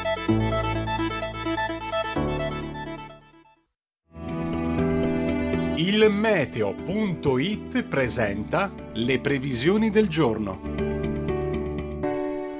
Giornata estiva ma con più di qualche disturbo temporalesco, specie durante le ore pomeridiane. Al mattino instabilità piuttosto marcata al nord-ovest con rovesci e temporali frequenti. In genere asciutto invece altrove, tuttavia con nuvolosità irregolare al centro-nord. Nel pomeriggio tenderanno ad aumentare i fenomeni temporaleschi, in particolare al nord-ovest sui rilievi del nord-est e su quelli appenninici centro-meridionali, meglio invece sui restanti settori. Per ora è tutto da ilmeteo.it, dove il fa la differenza. Tutti i dettagli con consultando la nostra app Una buona giornata da Alessandra Tropiano. Avete ascoltato le previsioni del giorno. E la linea torna a Giulio Cainarca. Rieccoci qua, eravamo a Luigi Chiarello, pagina 9 di Italia Oggi, un'intervista a Ugo Finetti, socialista, politologo adesso, storico della Resistenza Berlusconi non lascia le riforme promesse, non ha radicato nulla, ha interpretato il moderatismo ma con una navigazione a vista. Dall'ultimo suo governo, finito nel 2011, Sembra che abbia perso il senso della realtà. Non c'è stato più un vero gruppo dirigente, ha fatto una serie di turnover improvvisati. Nel conflitto con Berlusconi la magistratura ne è uscita perdente perché ha perso credibilità nel paese, partendo dall'alto credito del tempo di mani pulite, osserva Finetti. Berlusconi non ha fatto la rivoluzione liberale e neanche la rivoluzione dello Stato, non ha cambiato neppure il paese sul piano culturale, lo ha solo interpretato. Ha cambiato la politica, nel senso che oggi sono tutti berlusconiani, da Beppe Grillo a Ellie Schlein, dice Ugo Finetti, già dirigente del Partito Socialista di Craxi, politologo studioso degli anni della Resistenza. Non sono berlusconiano, ma neanche anti-berlusconiano, sono anti-anti-berlusconiano, dice Finetti di sé. Contro Berlusconi la magistratura ha perso, ha perduto credibilità. Berlusconi ha avuto un percorso eccezionale, nel 1993 il suo disegno sembrava vincente, lo ha coltivato attraverso Mani pulite, liquidati i partiti di governo, istituito il maggioritario, la scena vedeva due poli, uno post-comunista, l'altro neofascista. La vittoria della sinistra era scontata dopo la prova generale fatta a Roma e a Napoli, con i duelli vinti da Rutelli su Fini e da Bassolino su Alessandra Mussolini. A quel punto Berlusconi entra in scena recupera gli organi del pentapartito, cavalca il nuovismo con la rivoluzione liberale, tiene assieme garantisti e manipulitisti, cioè giustizialisti. Guarda con simpatia a Di Pietro, a cui dà molto spazio sulle tv. Storia che Berlusconi volesse anche Di Pietro ministro in un suo governo. Sigla sul piano politico un accordo elettorale con Fini al centro-sud e Umberto Bossi al nord, un fatto eccezionale. Così Berlusconi ne esce vincitore, anche se molti ricorderanno che alle elezioni del 94 il primo gruppo per consistenza parlamentare era quello della Lega di Bossi. Eh, aggiungiamo noi. Tornando a Finetti. Cosa ha vinto Berlusconi? Ha interpretato nel corso dei decenni l'Italia moderata, ha giocato sulla prevedibile ostilità degli ex dirigenti del PC, ha disarcionato colpo su colpo Occhetto, D'Alema, Veltroni, Bersani. È stato sconfitto da Romano Prodi due volte, ma Prodi si presentava come lui, un ex manager aziendale, sebbene di un'azienda pubblica democristiana. Poi Prodi è stato logorato perché alla fine era un uomo di copertura degli ex comunisti che lo hanno fatto dimettere. A destra Berlusconi ha battuto tutti. I tentativi di un'alternativa moderata di centro sono falliti le scissioni di Casini, Fini, Alfano, buchi nell'acqua. Diciamo che alla fine sono diventati tutti berlusconiani a partire da Grillo e Ellie Schlein, che è una trovata, una riedizione delle sardine da giocarsi tutta sui mass media per avere un rapido effetto. È puro marketing Ellie Schlein per rilanciare il PD. La Schlein punta su Vogue, sull'immagine. Quanto a Giuseppe Conte, idem. Giuseppe Conte fa queste consultazioni online con dei fantasmi. Sia Conte sia Schlein si comportano come proprietari del loro partito, che è un partito più che liquido. Puntano tutto sull'impatto mediatico, analizza Ugo Finetti in questa, credo, molto interessante chiacchierata con Luigi Chiarello a pagina 9 di Italia Oggi. Sono tutti berlusconiani, insomma, compreso Giuseppe Conte. Il declino di Berlusconi coincide con l'avvento dei social network che lui non capiva o c'è altro? C'è ben altro, risponde Finetti. Dall'ultimo suo governo, 2011, sembra che abbia perso il senso della realtà. Non c'è stato più un gruppo dirigente, ha fatto una serie di turnover improvvisati. L'ultimo vero interlocutore politico che Berlusconi ha avuto è stato Don Gianni Bagè Bozzo. Dalla sua scomparsa Berlusconi ha iniziato a navigare a vista con un tasso di dilettantismo pari alla professionalità che ha segnato la sua nascita. I media non bastano a supplire queste carenze. Ha perso il senso della realtà politica e questo lo ha condotto a un decadimento elettorale, prima a favore della Lega, poi di Fratelli d'Italia. Nel centrodestra Meloni si è caratterizzata in modo meno sbruffone e pseudo-carismatico rispetto a quanto fatto da Berlusconi e Bossi. Si può dire che Berlusconi sia stato lo specchio degli italiani che in tanti si rivedevano in lui, in tanti lo detestavano. Beh, lui si è presentato come l'uomo del fare, ricorda Ugo Finetti, il moderato che voleva far fuori i politicanti, ha promesso la rivoluzione liberale, un grande piano infrastrutturale, ha suscitato attesa e identificazione o simpatia. Ma dopo queste punte di grande attesa, il non fare, il navigare a vista hanno provocato delusione e irritazione nel suo vecchio elettorato. La narrazione di uomo vincente, i successi calcistici. Quando ci fu l'acquisizione del Milan, ricorda Finetti, lo avvertirono, guarda che così diventi pop, Prima di allora era un grande producer che ha fatto successo sul fallimento degli altri editori. Così è nata la sua immagine pop e vincente. Ha iniziato la sua parabola sdoganando i post fascisti e l'ha conclusa con la prima post fascista al governo. Ma questa cosa lo ha anche travolto, ha messo in secondo piano Forza Italia e in ombra lui stesso. Per Stefania Craxi Berlusconi è un grande pezzo della sua vita che se ne va ma attraverso la videocrazia è anche un pezzo della vita di tanti italiani, di certuni italiani. Per me no, risponde e osserva Ugo Finetti, la videocrazia non è così potente, anche se può avere effetti patologici. Berlusconi è anche il simbolo dello scontro politica-magistratura. Quella non è una pagina bella della magistratura che ha tenuto un uomo nel mirino. Da lettore di giornali le accuse mosse sembrano una persecuzione, un tentativo di volerlo far fuori quando non si riusciva a batterlo elettoralmente e nel conflitto con Berlusconi la magistratura ne è uscita perdente. Dopodiché eh, ricorda Ugo Finetti anche la sua capacità di dialogare con i leader come Putin e George Bush, un grande merito, ma non gli attribuirei capacità geopolitica. Lui ragionava come un uomo d'affari, ha pensato che Stati Uniti, Russia ed Europa potessero fare affari assieme e tra di loro. Per lui la politica sono chiacchiere, il suo orizzonte era molto pratico, non vedeva i crescenti focolai, era un simpatico ottimista. Oggi però siamo in una guerra che vede coinvolti Stati Uniti, Russia, Europa. Putin a un certo punto offrì una strada, disse avete vinto la guerra fredda, facciamo una conferenza di pace. Voleva dire l'alternativa è tra nuove regole del gioco o un gioco senza regole. Barack Obama fece spallucce pensando di essere il padrone dell'universo, morale, Russia e Cina, appena si sono mosse, lo hanno fatto in modo aggressivo e forse bisognava starlo a sentire Putin, come diceva sostanzialmente anche Berlusconi. Angela Merkel invece diffidava di Berlusconi, aveva i suoi motivi. Berlusconi si presentava come superficiale, ma era disponibile ad andare d'accordo con tutti, non aveva ostilità pregiudiziali. Questa cosa che alle riunioni internazionali si addormentava faceva sorridere. Nelle plenarie Giulio Tremonti gli dava una gomitata, ma nelle riunioni tra capi di governo era solo e tutto questo era imbarazzante.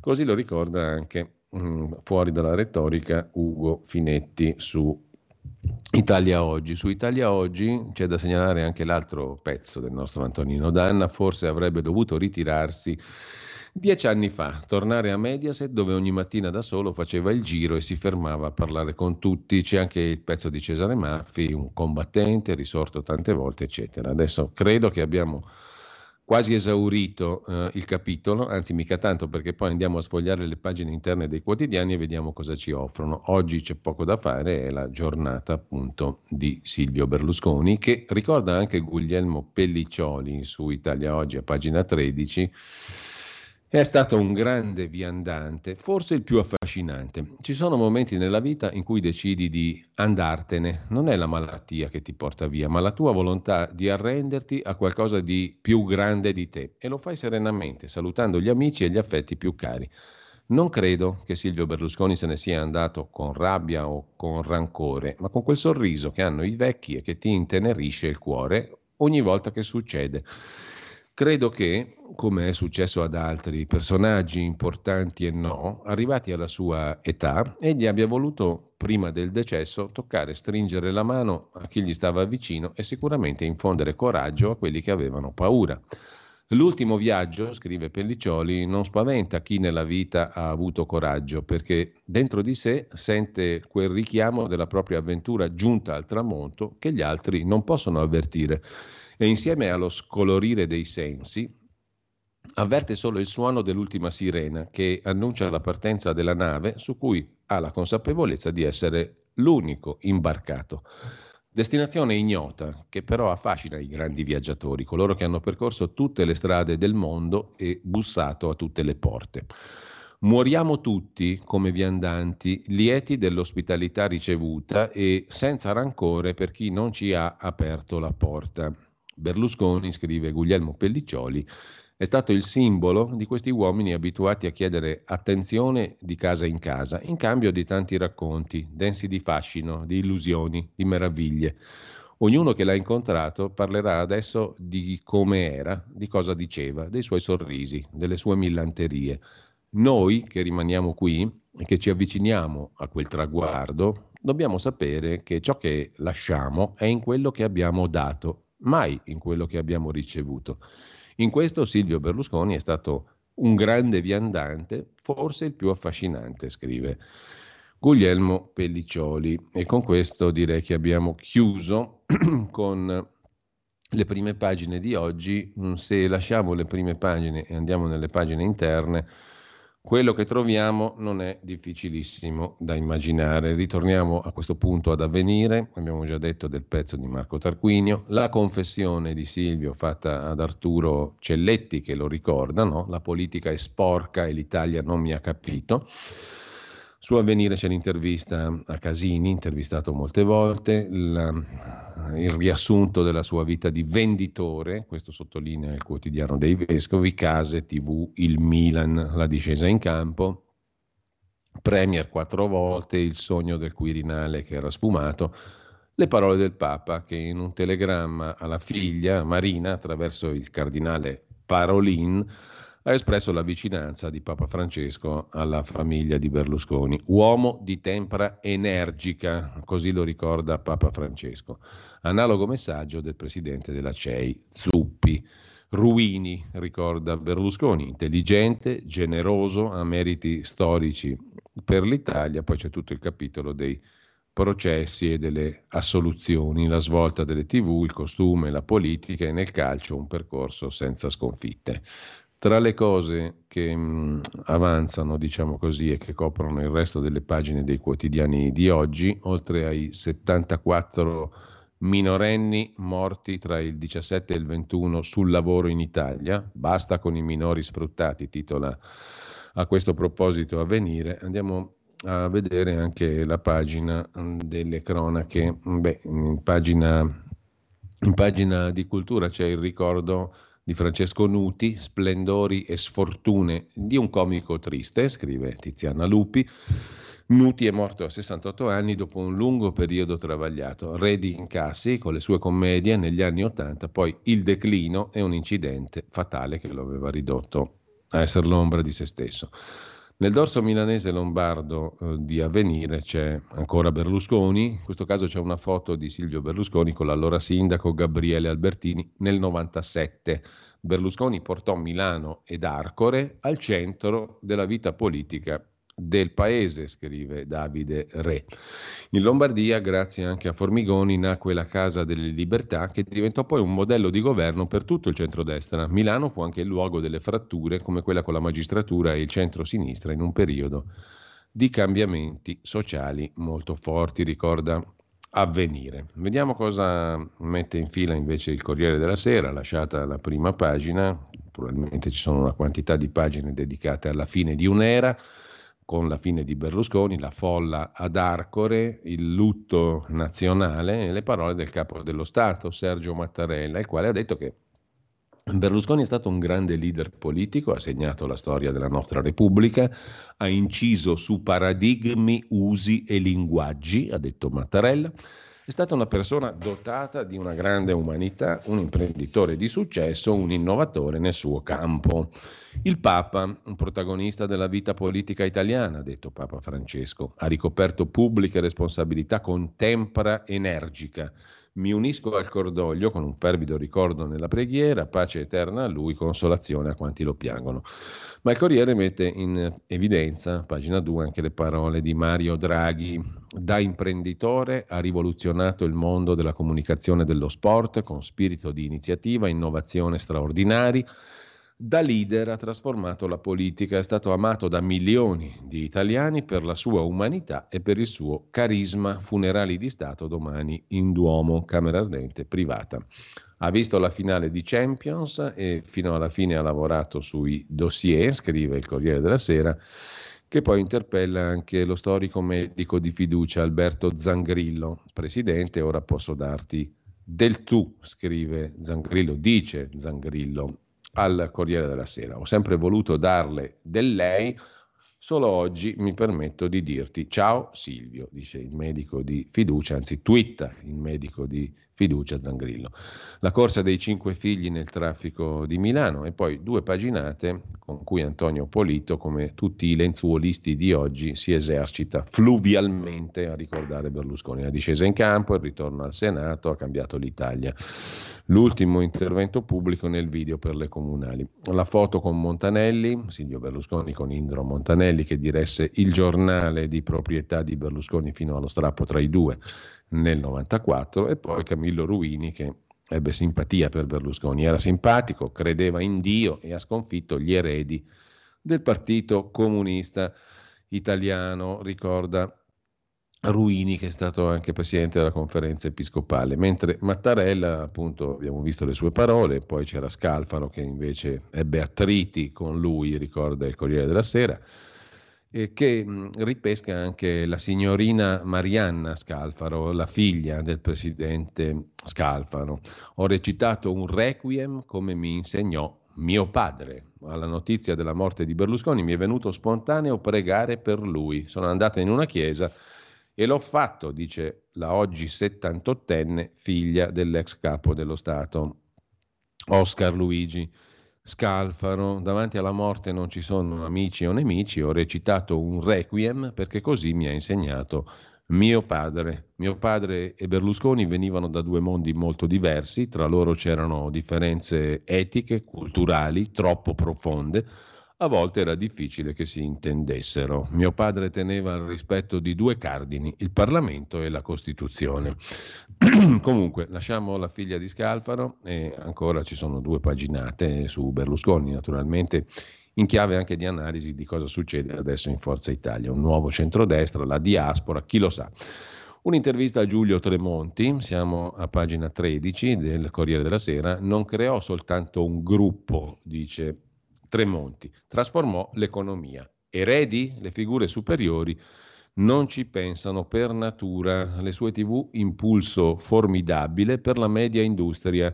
Le famose pubblicità fatte da Mike Buongiorno ai prodotti dei vari industriali, industrialoni, industrialini e non tutti hanno capito davvero il contributo che ha dato lui. Non è vero che chiudevo, che chiudevo i cordoni della borsa contro il suo parere.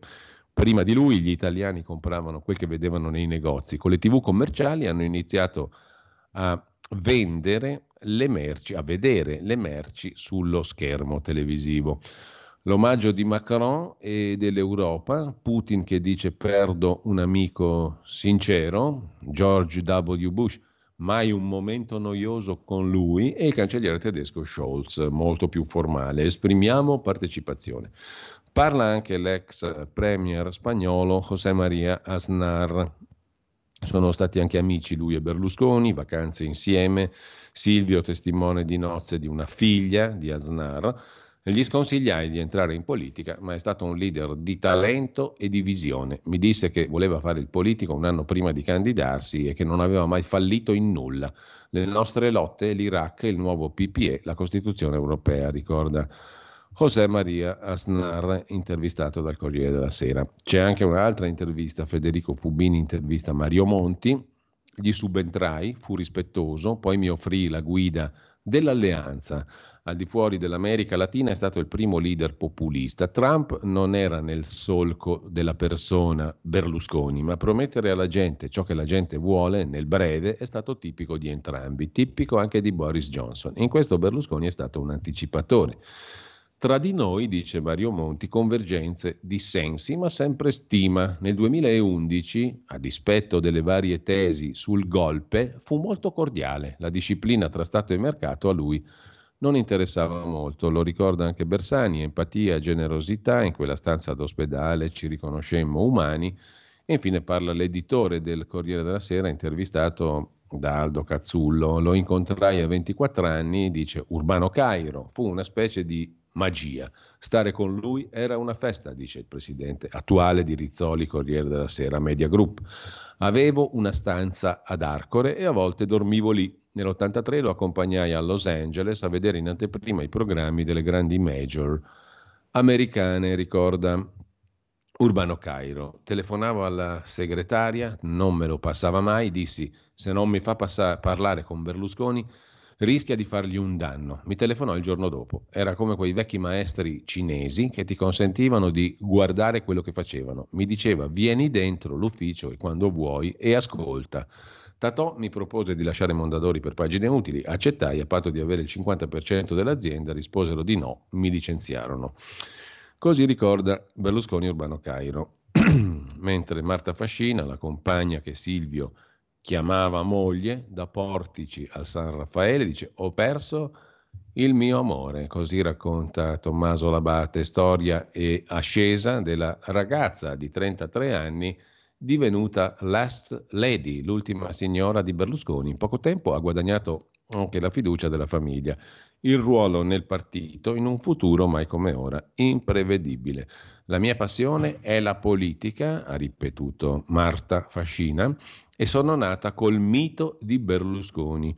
Ha gestito il tempo di Silvio in ospedale, l'agenda, le visite, le chiamate, i messaggi. Quale sarà il suo posto dentro Forza Italia? Lei dice non sono in guerra con nessuno. Poi Mamma Rosa, Marina, l'altra metà della vita di Berlusconi sul Corriere della Sera, ma non è finita, ci sono altre due pagine, pagina 24, pagina 25, a 24 Mario Gerevini si occupa del impero di Silvio Berlusconi.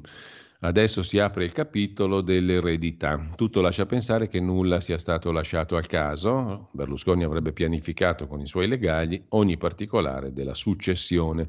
Lo snodo più importante è nel controllo della Fininvest, la holding di famiglia, il vertice del gruppo. Fininvest incassa i dividendi delle aziende operative, Mediaset, Mediolanum, Mondadori, eccetera. Li gestisce, li investe per distribuire gli utili alla famiglia. È così fin da quando la cassaforte venne creata nel 1975. Nel portafoglio c'erano le storiche aziende immobiliari e di costruzioni, Cantieri Riuniti ed il Nord, Milano 2. Poi la cavalcata con la televisione a partire da Tele Milano, 1978, l'incontro con Adriano Galliani e l'acquisto di elettronica industriale 1980, l'asse con Ennio Doris, la nascita di Programma Italia 82, il Milan 86, Mondadori dopo la guerra di Segrate con Carlo De Benedetti 91, la quotazione Mediaset e Mediolanum 96 e infine l'assetto attuale. La partita della successione si gioca lì in Fininvest. Il patrimonio che va agli eredi è stimabile oggi in circa 4 miliardi, calcolando la quota di patrimonio netto della capogruppo e altri beni fuori dal suo perimetro.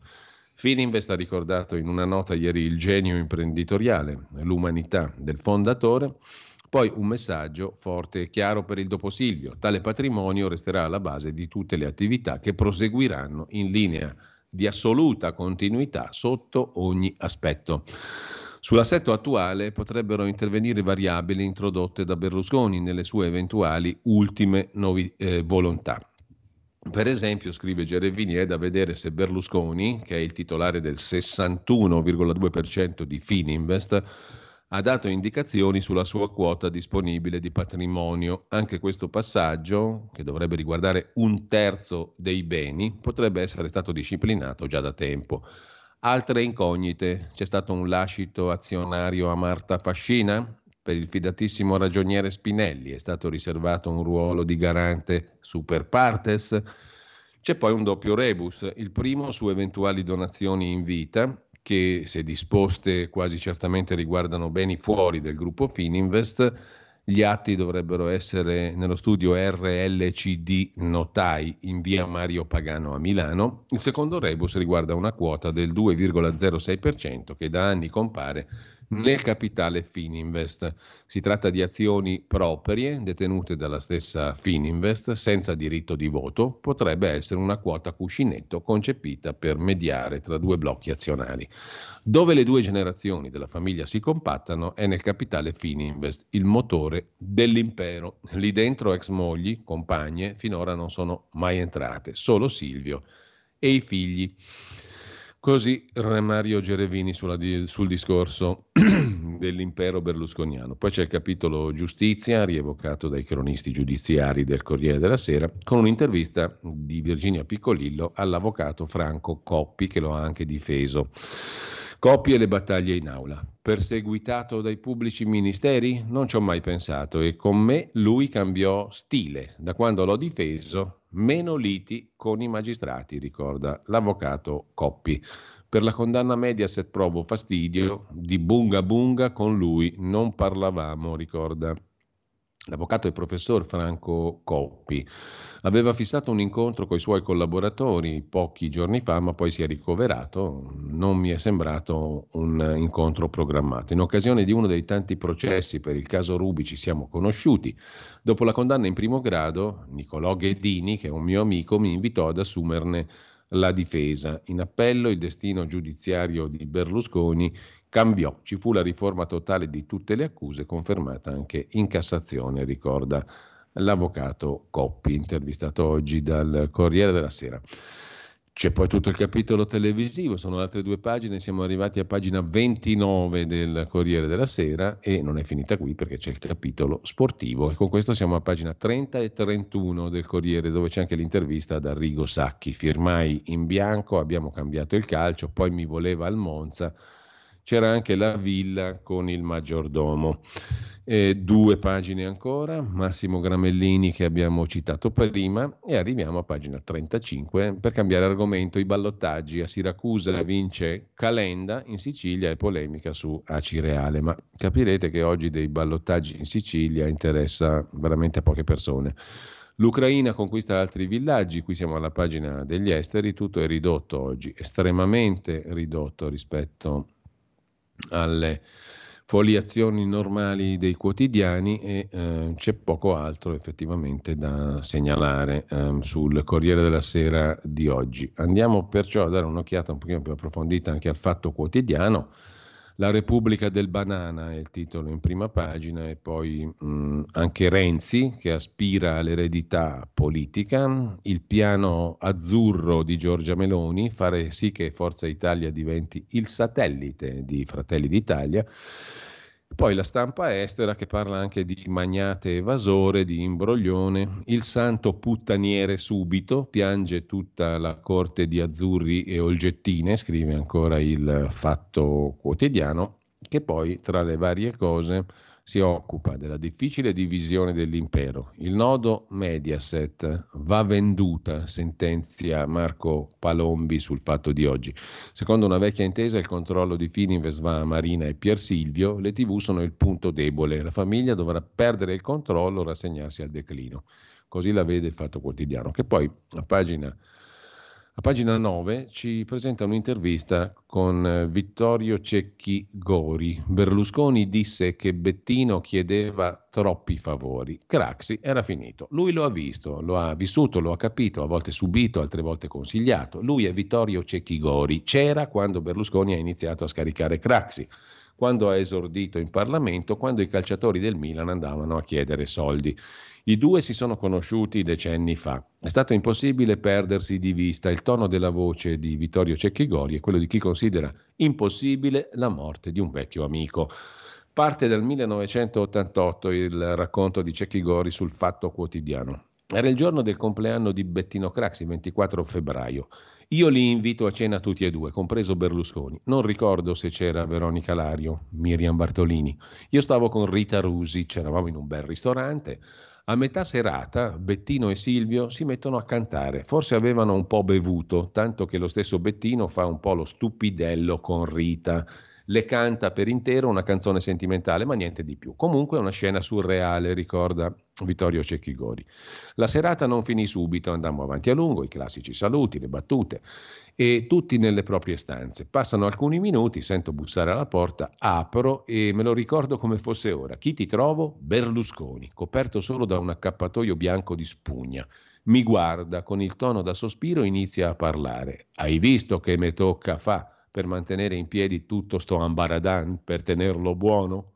Io sono rimasto zitto, racconta Vittorio Cecchigori, e lui ha aggiunto: Oramai è una fatica contenere tutte le sue richieste, cioè le richieste di Craxi. E lì ci siamo salutati. Appena ho chiuso la porta, ho capito il messaggio. Ho guardato Rita e le ho detto: Craxi ha i giorni contati. Questo qui lo fa fuori. E così è stato. Era una dichiarazione di guerra. Era il 1988. Certe partite si giocano sul lungo periodo, ricorda Vittorio Cecchigori. Anni fa lei ha sentenziato Silvio, gli dai un dito e ti si prende il culo. Non ricordo, ride Vittorio Cecchigori. Però Silvio era prima di tutto un imprenditore, un grandissimo imprenditore, ricorda Cecchigori, uno con la testa e la forza e molto dopo un politico. Pensava alle imprese sempre, magari qualcuno ogni tanto se lo dimenticava.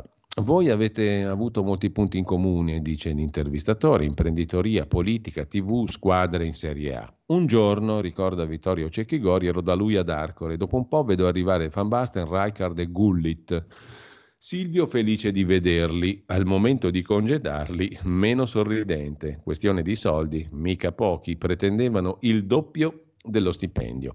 E io, sei costretto ad accettare, tre forti così mica li trovi in giro. E lui sconsolato. Purtroppo lo so, accettò. A lei Berlusconi ha fregato uno dei big della Fiorentina, Rui Costa, ricorda l'intervistatore sul Fatto Quotidiano. A me no, ci ha provato, era fissato, ma non ci è riuscito. Quando mi hanno estromesso dalla società, allora sì. Tra imprenditori può succedere che ci si scontri.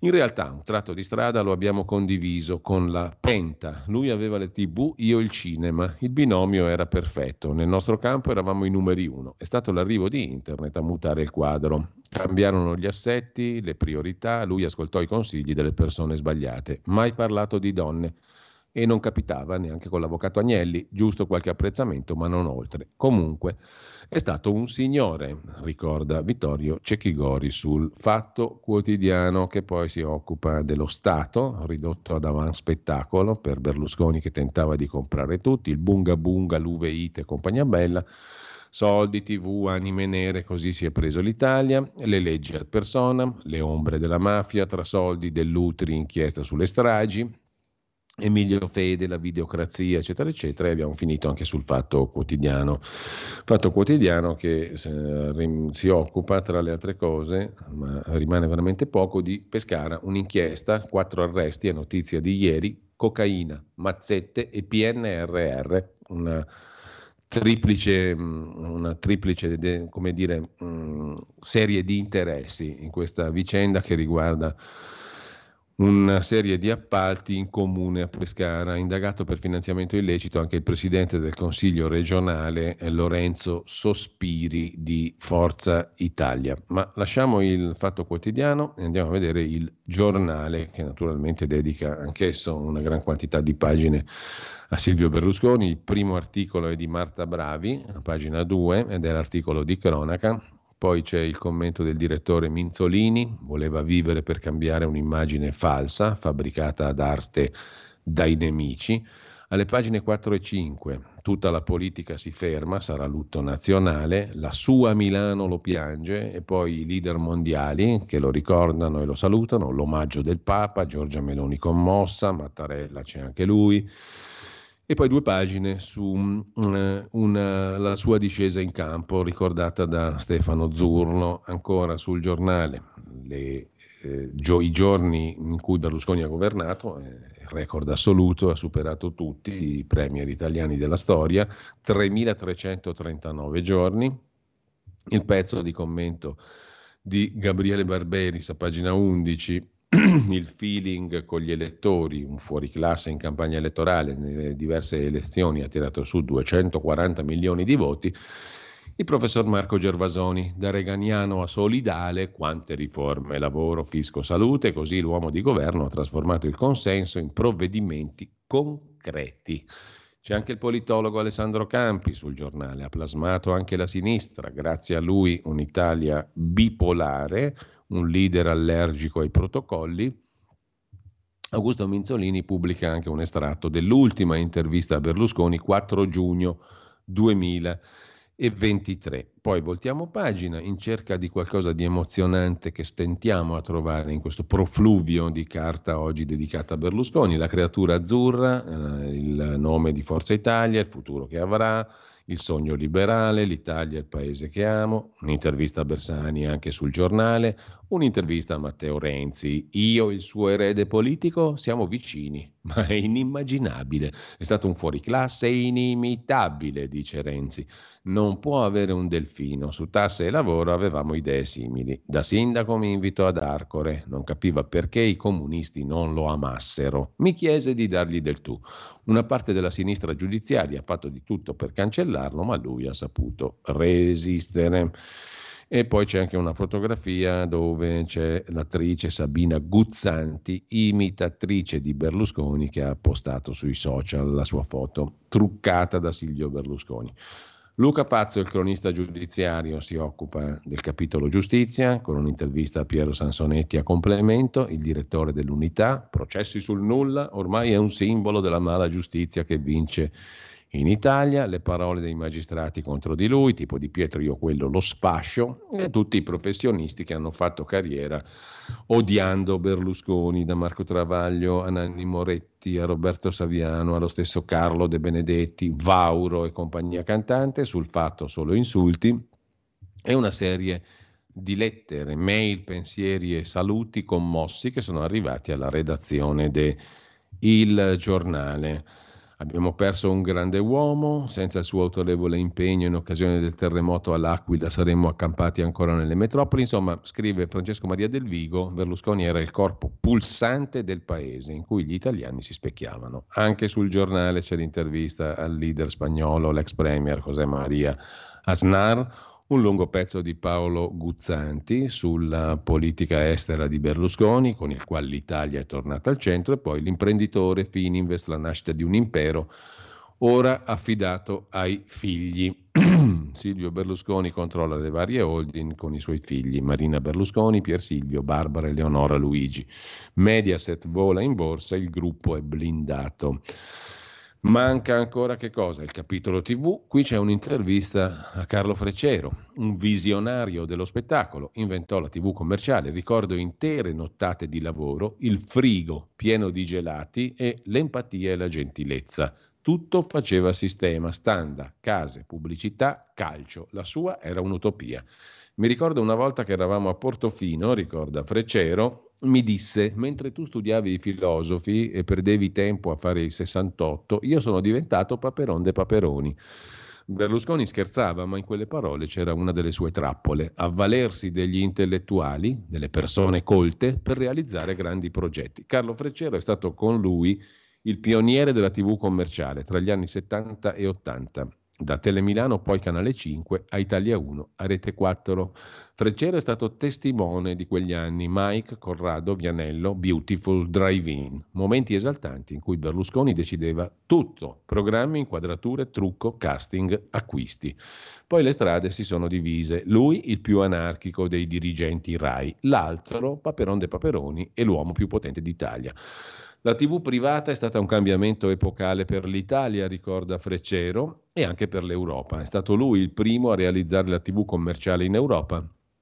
Ha portato un nuovo medium, il modello commerciale con tutto il suo corollario, il consumismo con la standa, la pubblicità con Publitalia, il calcio come contenuto spettacolare. Un sistema complesso che corrispondeva alla sua utopia personale Ricordo le nottate passate con lui, le riunioni fiume, i frigoriferi pieni di gelati. In quegli inizi c'era qualcosa di barbarico, che è anche una grande forza. Mi chiamò, ricorda Carlo Freccero, per catalogare l'archivio della Titanus, il più grande investimento sul cinema di una rete locale, Tele Milano. Si arrabbiava perché mandavo in onda al pomeriggio la serie Hazard, dicendo che era uno spreco, ma gli spiegavo che non faceva abbastanza ascolti per programmarlo alla sera. Anni di Dallas e Mike Bongiorno i pilastri fondativi di Canale 5 che hanno dato origine a due generi fondamentali di Mediaset, la serialità e l'intrattenimento. Con Dallas arrivava anche il sogno americano nelle case, con Mike Bongiorno che univa l'esperienza americana alla nostra TV artigianale è cominciata l'autoproduzione. Come riusciva a convincere personaggi come Mike a lasciare la RAI? Con l'empatia e la gentilezza, risponde Freccero. Creava una sorta di esperienza comune, un'audience immediata per se stesso, era il marketing fatto persona. Freccero dimentica anche i soldi perché a, a botte di, di contratti per loro, per gli stessi Mike Buongiorno e affini, impensabili erano convinti a lasciare la RAI. Comunque, la grande accusa che gli è stata rivolta è di aver rincitrullito gli italiani. La TV commerciale, risponde Carlo Freccero, non ha il compito di educare, ma di fare audience e per fare ascolto bisogna diventare comprensibili a tutti. Se non lo avesse fatto Berlusconi l'avrebbe fatto qualcun altro. Il suo più grande errore è scendere in politica, osserva Freccero, perché in quel momento sono iniziati i suoi guai. Chissà come sarebbe stata ora l'azienda senza quella decisione. Ancora oggi la sinistra ha la fobia del conflitto di interessi. Berlusconi era un visionario, ricorda ancora Carlo Freccero. Uno che ha incarnato lo spirito del tempo, la febbre del sabato sera, il liberismo. Ha capito prima degli altri quel che stava accadendo nella società. Ha costruito un immaginario in cui tutti potevano sentirsi ricchi, un'utopia dei consumi. Per questo le persone si riversano a San Raffaele a rendergli omaggio. Hanno nostalgia di quegli anni. Lui è l'arci italiano, straboccante, eccessivo, vincente, l'incarnazione di una certa grandeur italiana. Ci ha fatto vivere l'ultimo momento felice del capitalismo, mentre oggi siamo passati da essere consumatori a consumati. Viviamo in un'epoca di austerity, tutti tristi, depressi, controllati da una dittatura digitale che non ci permette di esprimere il dissenso, come sulla guerra e sui vaccini. Prima Berlusconi sembrava il nostro incubo, poi ci siamo ricreduti con quel che è venuto dopo di lui, dal governo Monti in poi. Alla fine, anch'io l'ho criticato per anni, ma finisco per dire meglio Berlusconi. Si è tanto discusso della censura in RAI ai tempi dei governi di Forza Italia, ma la censura all'epoca dell'analogico almeno indicava vitalità, dissenso, qualcosa di artigianale, mentre oggi si vive nella propaganda digitale del mainstream. Anzi, la propaganda crea il mainstream, dice Carlo Freccero in questo ricordo appunto di Silvio Berlusconi dalle pagine del giornale. C'è poi tutto il capitolo del calcio sul quale non mi soffermo più, mm, un altro articolo sugli amici di una vita con Falonieri, Gianni Letta, ma Marcello Dell'Uteri e poi ancora Adriano Galliani, sono i quattro più amici di Silvio Berlusconi, la mamma Rosa, Marta, la sua dynasty da copertina, e poi ancora Arcole, Grazioli, Villa Certosa, le residenze di Silvio il Magnifico eh, e ancora cosa c'è da citare? Eh, le sue parole, mi consenta, giuoco del calcio, eccetera, eccetera, i suoi modi di dire e via dicendo. E una quantità di lettere sul giornale, ma anche il dorso milanese del giornale è dedicato a come Milano ricorda Berlusconi, eccetera, eccetera. Cordoglio anche della Procura che non rinuncia però al ricorso. Lasciamo il giornale e adesso direi andiamo a dare un'occhiata anche alle pagine interne di Repubblica. Mm, in primo piano c'è l'articolo di Ezio Mauro, pioniere del populismo, dopodiché voltiamo pagina e abbiamo l'Italia che è stata unificata dalle maratone televisive, il tributo di tutti i partiti, bla bla bla. Ieri, naturalmente, tutte le, le tv hanno parlato di questo. Silvio ci ha salvato, il Tempio di Arcolo, le sue donne, Urbani. Renzi che dice non sono il royal baby, i timori per il governo, Giorgia Meloni tentata dal partito unico, gli eccessi e gli sberleffi, ricorda Filippo Ceccarelli, il berlusconismo come spirito dei tempi, un esperimento sociale di potere, Mediaset che diventa una preda, il futuro tra Vivendi e Telecom, secondo Giovanni Pons che è uno dei giornalisti più attenti da tanti anni al mondo delle telecomunicazioni. In borsa si scommette sul cambio degli assetti, degli assetti della TV. MFE, che è la capogruppo, schizza del 10% in poche ore, Fininvest frena e parla di continuità assoluta. Si impennano i titoli MFE, che sta per Mediaset for Europe, nel giorno della scomparsa di Berlusconi. La borsa insomma sta scommettendo fin da subito che ci possa essere qualche sconvolgimento all'interno della famiglia e che la famiglia possa decidere di vendere il gruppo televisivo fondato da Berlusconi. La holding MFE di diritto olandese, perché tutti sono padri della patria, ma tutti i padri della patria vanno in Olanda fiscalmente a risiedere, eccetera, compresi anche gli antipadri, della, o meglio, i padri della patria di opposizione, come l'ottimo Carlo De Benedetti che sta in Svizzera. Sta in Svizzera, sta in Olanda, sta a Londra, però sei un grande italiano, naturalmente. Noi purtroppo non lo possiamo fare, noi pensionati, lavoratori dipendenti, gente comune, non possiamo mettere la nostra residenza anche fiscale in Olanda, come hanno fatto i grandi Agnelli, Berlusconi e compagnia bella. Detto per inciso, la holding eh, di diritto olandese è quotata poi alla borsa italiana, è schizzata del 10% a ridosso della notizia. Allora cosa farà? Dividerà l'impero, soprattutto quello televisivo? Vedremo, staremo a vedere. C'è anche Occhetto, che è intervistato da Repubblica, ricorda gli rifiutai un patto segreto per le tv, Meloni la sua unica erede. Al duello del 94 era nervoso, gli dissi che stava andando bene. Oggi l'abito marrone non lo rimetterei, dice Occhetto, che è stato criticato perché con quell'abito marroncino lì ha fatto una figura di palta, ma tanto avremmo perso ugualmente. E questo è abbastanza logico pensarlo, visto che Berlusconi era comunque in, in testa nei sondaggi. C'è il pezzo di Piero Colaprico sulle questioni giudiziarie, uno sulla mafia di Lirio Abbate, le visite del padrino, la retta annuale pagata alla mafia, 50 milioni per farsi proteggere. E voi cosa avreste fatto se foste stati industriali ricchi con figli rapibili e sottoponibili magari voi e i vostri figli all'interesse della mafia? Ve le sareste tirati a casa un mafioso come Stagliere? Forse sì. Negli anni 70 l'incontro con Bontate, l'amico dell'Utri, l'invio dello Stagliere Mangano, perché era terrorizzato dai sequestri di persona.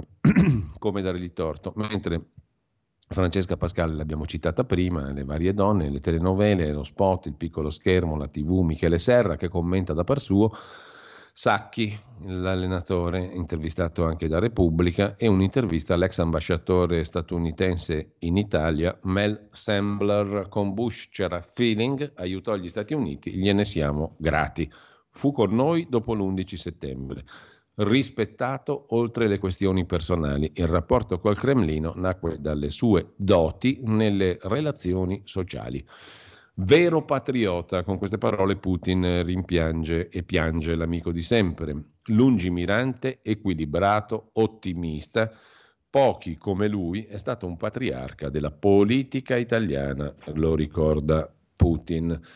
Con questo lasciamo anche Repubblica sulla quale vediamo se ci sono altre cose. Fermatevi, stiamo morendo, le bastonate ai profughi dei guardiacoste tunisini, siamo a pagina 31. Alcuni video pubblicati da migranti testimoniano violenze in mare degli agenti tunisini.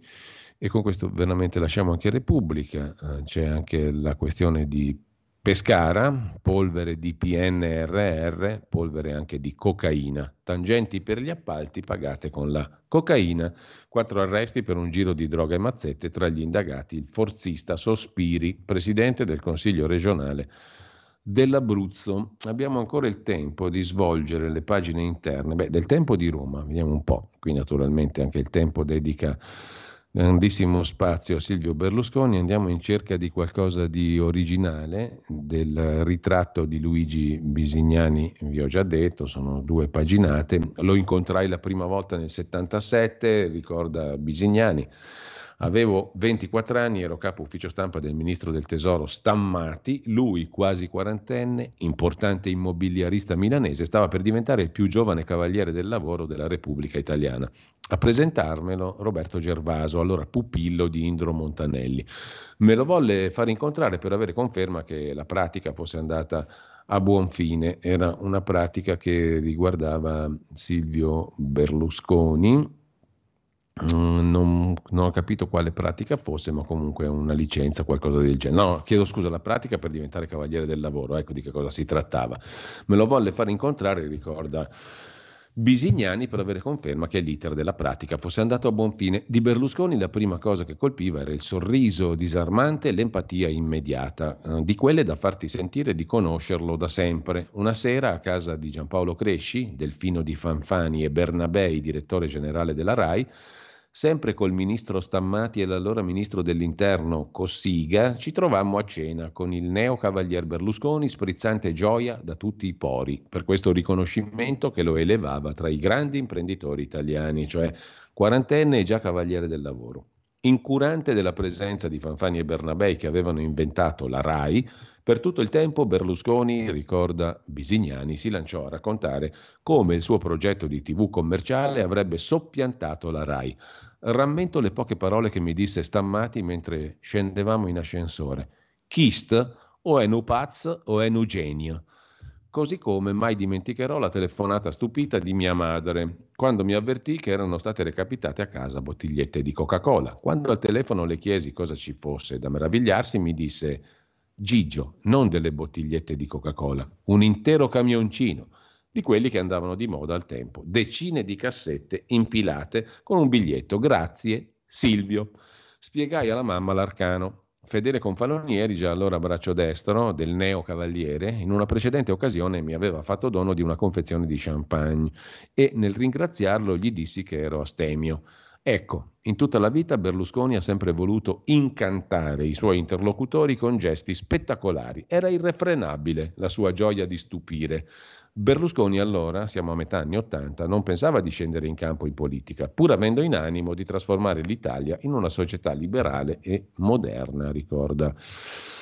Bisignani, Luigi Bisignani sul tempo di Roma, il pezzo poi naturalmente prosegue. C'è anche quello di Dennis Verdini sul tempo di Roma di ricordo, sovrano inattaccabile, generoso, la sua luna non è mai tramontata, eccetera, eccetera. Mise d'accordo Putin e Bush.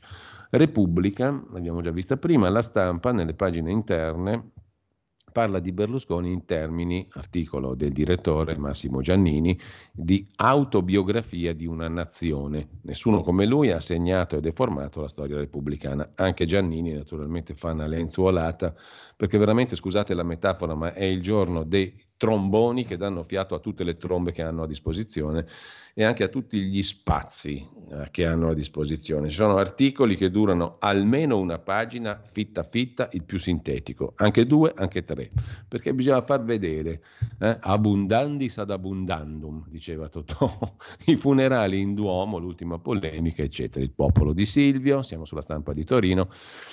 Un'intervista alla sondaggista Alessandra Ghisleri cambiò il linguaggio alla politica, più dei tribunali poté la moglie. La consulente che ha collaborato con lui, Alessandra Ghisleri, dice alla stampa, se la fiducia era al 75% mi chiedeva perché l'altro 25% non mi ama, anche questo è uno standard, no? tutti quelli che parlano di Berlusconi dicono che lui voleva farsi amare da tutti, eccetera, eccetera. Andai ad Arcore così come ero vestita, ricorda la dottoressa Ghisleri, era il 99, stava preparando regionali ed europee, studiava i sondaggi, mi chiamava se la grafica non era bella, era un perfezionista. Più dei tribunali poté la moglie che lo criticò, eh, Miriam Bartolini, in arte Veronica Lario. Romano Prodi ricorda sulla stampa nelle urne l'ho battuto due volte, ma nei nostri duelli nulla di personale. E Massimo Cacciari, re dell'etere, statista fallimentare, un errore attaccarlo sulle inchieste. Partito a conduzione carismatica, nei suoi 30 anni l'Italia è peggiorata, la scelta della sinistra di colpirlo sul piano giudiziario e non politico è stata suicida. Non finisce qui, la triplice di governo ha bisogno di questa componente di Forza Italia per le europee. Delfini non ne vedo, Renzi ha perso il treno, è fuori tempo massimo, dice Cacciari. Sul bisogno di trattare, per quanto concerne la guerra, Berlusconi ha parlato da nonno. Il 99% degli italiani vuole il cessate il fuoco. Il lungo pezzo di Concita De Gregorio, infantile, generoso, voleva piacere a tutti. Tutti i luoghi comuni li trovate in questo pezzo. Lucia Annunziata dice la sua. Con Berlusconi fecero il loro ingresso, il denaro, il conflitto di interessi, eccetera due pagine, due di Ugo Magri sulla storia di Berlusconi, famiglia, soldi, pubblicità, il cavaliere, il trentennio, il conflitto di interessi, tutte le solite cose, Pier Ferdinando Casini, tutte le solite cose, Forza Italia che resta orfana tra Tajani e Lopa di Meloni, tutte le solite analisi, Sergio Cofferati, tutte le solite cose, non in piazza contro di lui, ma è sempre stato un avversario corretto. Finalmente siamo quasi alla fine, eh? ragazzi, siamo quasi alla fine e torniamo alla verità. La verità nelle pagine interne ci stupirà, ci porterà qualcosa di stimolante. Vediamo un po'. Dopo l'articolo di Maurizio Belpietro c'è quello di Giorgio Gandola, il Comenda chiappa voti tutta la sua biografia. Paolo Del Debbio, che ricorda come gli fu dato l'incarico di fare il programma di Forza Italia nel 94, il partito sotto shock, aveva il dono di farti sciogliere e ti conquistava, ricorda Mario Giordano e poi ancora un articolone di Giacomo Amadori a pagina 11 della Verità, le sue debolezze, l'infamia del bunga bunga, la saldatura vergognosa tra media, magistratura e faccendieri di infimo livello, la costruzione di inchieste che hanno portato in aula ragazze balbettanti costrette a parlare della loro intimità con Berlusconi. Questo è un lascito dell'inchiesta iniziata da Ilda Bocassini sulle olgettine e affini. La TV Il Calcio, Claudio Antonelli che si occupa lui dell'eredità miliardaria da spartire, Mediaset fa gola ai francesi di Vivendi, al centro dell'impero c'è Fininvest con le tre controllate, Mondadori, Mediolanum e Mediaset for Europe. Il biscione con l'europrogetto ha un futuro meno stabile, restano le mire di Vivendi, staremo a vedere. C'è anche spazio per um, Marcello Veneziani che si occupa di Bruno Vespa, un anfitrione della destra felpata che cerca il potere invece dello scontro. La sinistra è scandalizzata per tutti i big di governo e tutti gli sponsor incredibili che ha Bruno Vespa nella sua masseria, ma è lui che da decenni ha le chiavi del palazzo. Su Berlusconi c'è anche Pietrangelo Buttafuoco, la sua vita sembra la commedia di Dante, ecco, se ne sono dette tante. Quello che forse si può dire è che rispetto a quelli che sono rimasti sulla scena politica attuale, tutti, Berlusconi è come se avesse avuto cento vite dentro la sua vita. Questi qui sono modesti politicanti che hanno fatto poco e niente, diciamo, sono, hanno fatto politica fin da bambini e sono arrivati lì. Questo forse si può dire così un po' grossolanamente mentre la confessione di Gualtieri firmai la riforma del MES senza mandato parlamentare. Qui esuliamo da Silvio Berlusconi e siamo a pagina 16 della verità. Esuliamo del tutto perché sono le 9.31 e tra poco sarà con noi, per pochissimi minuti perché poi deve prendere l'aereo, Claudio Borghi Aquilini. Una versione molto smart, diremmo una versione da tweet della scuola di magia. Tra pochissimo. Qui Parlamento. Signor Presidente, onorevoli colleghi, oggi siamo qui a votare il decreto siccità, un provvedimento essenziale che mi piacerebbe definire decreto normalità. Dovrebbe essere infatti normale rendere semplice risolvere i problemi legati alle crisi idriche. Queste colpiscono interi settori produttivi ed economici del nostro Paese. La semplificazione di interventi di salvaguardia e prevenzione del rischio idrogeologico e alluvionale è essenziale. Ma perché definirlo decreto normalità? Negli ultimi anni l'Italia è stata imprigionata da una burocrazia vessatoria che ha bloccato e reso impossibili azioni normali e di buon senso. Cose totalmente normali per i nostri nonni. Salvaguardare il territorio e chi lo vive oggi diventa un valore perso da riconquistare. Un esempio eclatante su tutti. A Segusino, nel mio territorio, un gruppo di volontari è stato denunciato per danno ambientale in quello che sembrava un vero paradosso. Hanno semplicemente tagliato degli alberi nel greto di un fiume perché in caso di piena avrebbero potuto causare un'esondazione. Questo non può essere normale. Qui Parlamento. Avete ascoltato la rassegna stampa.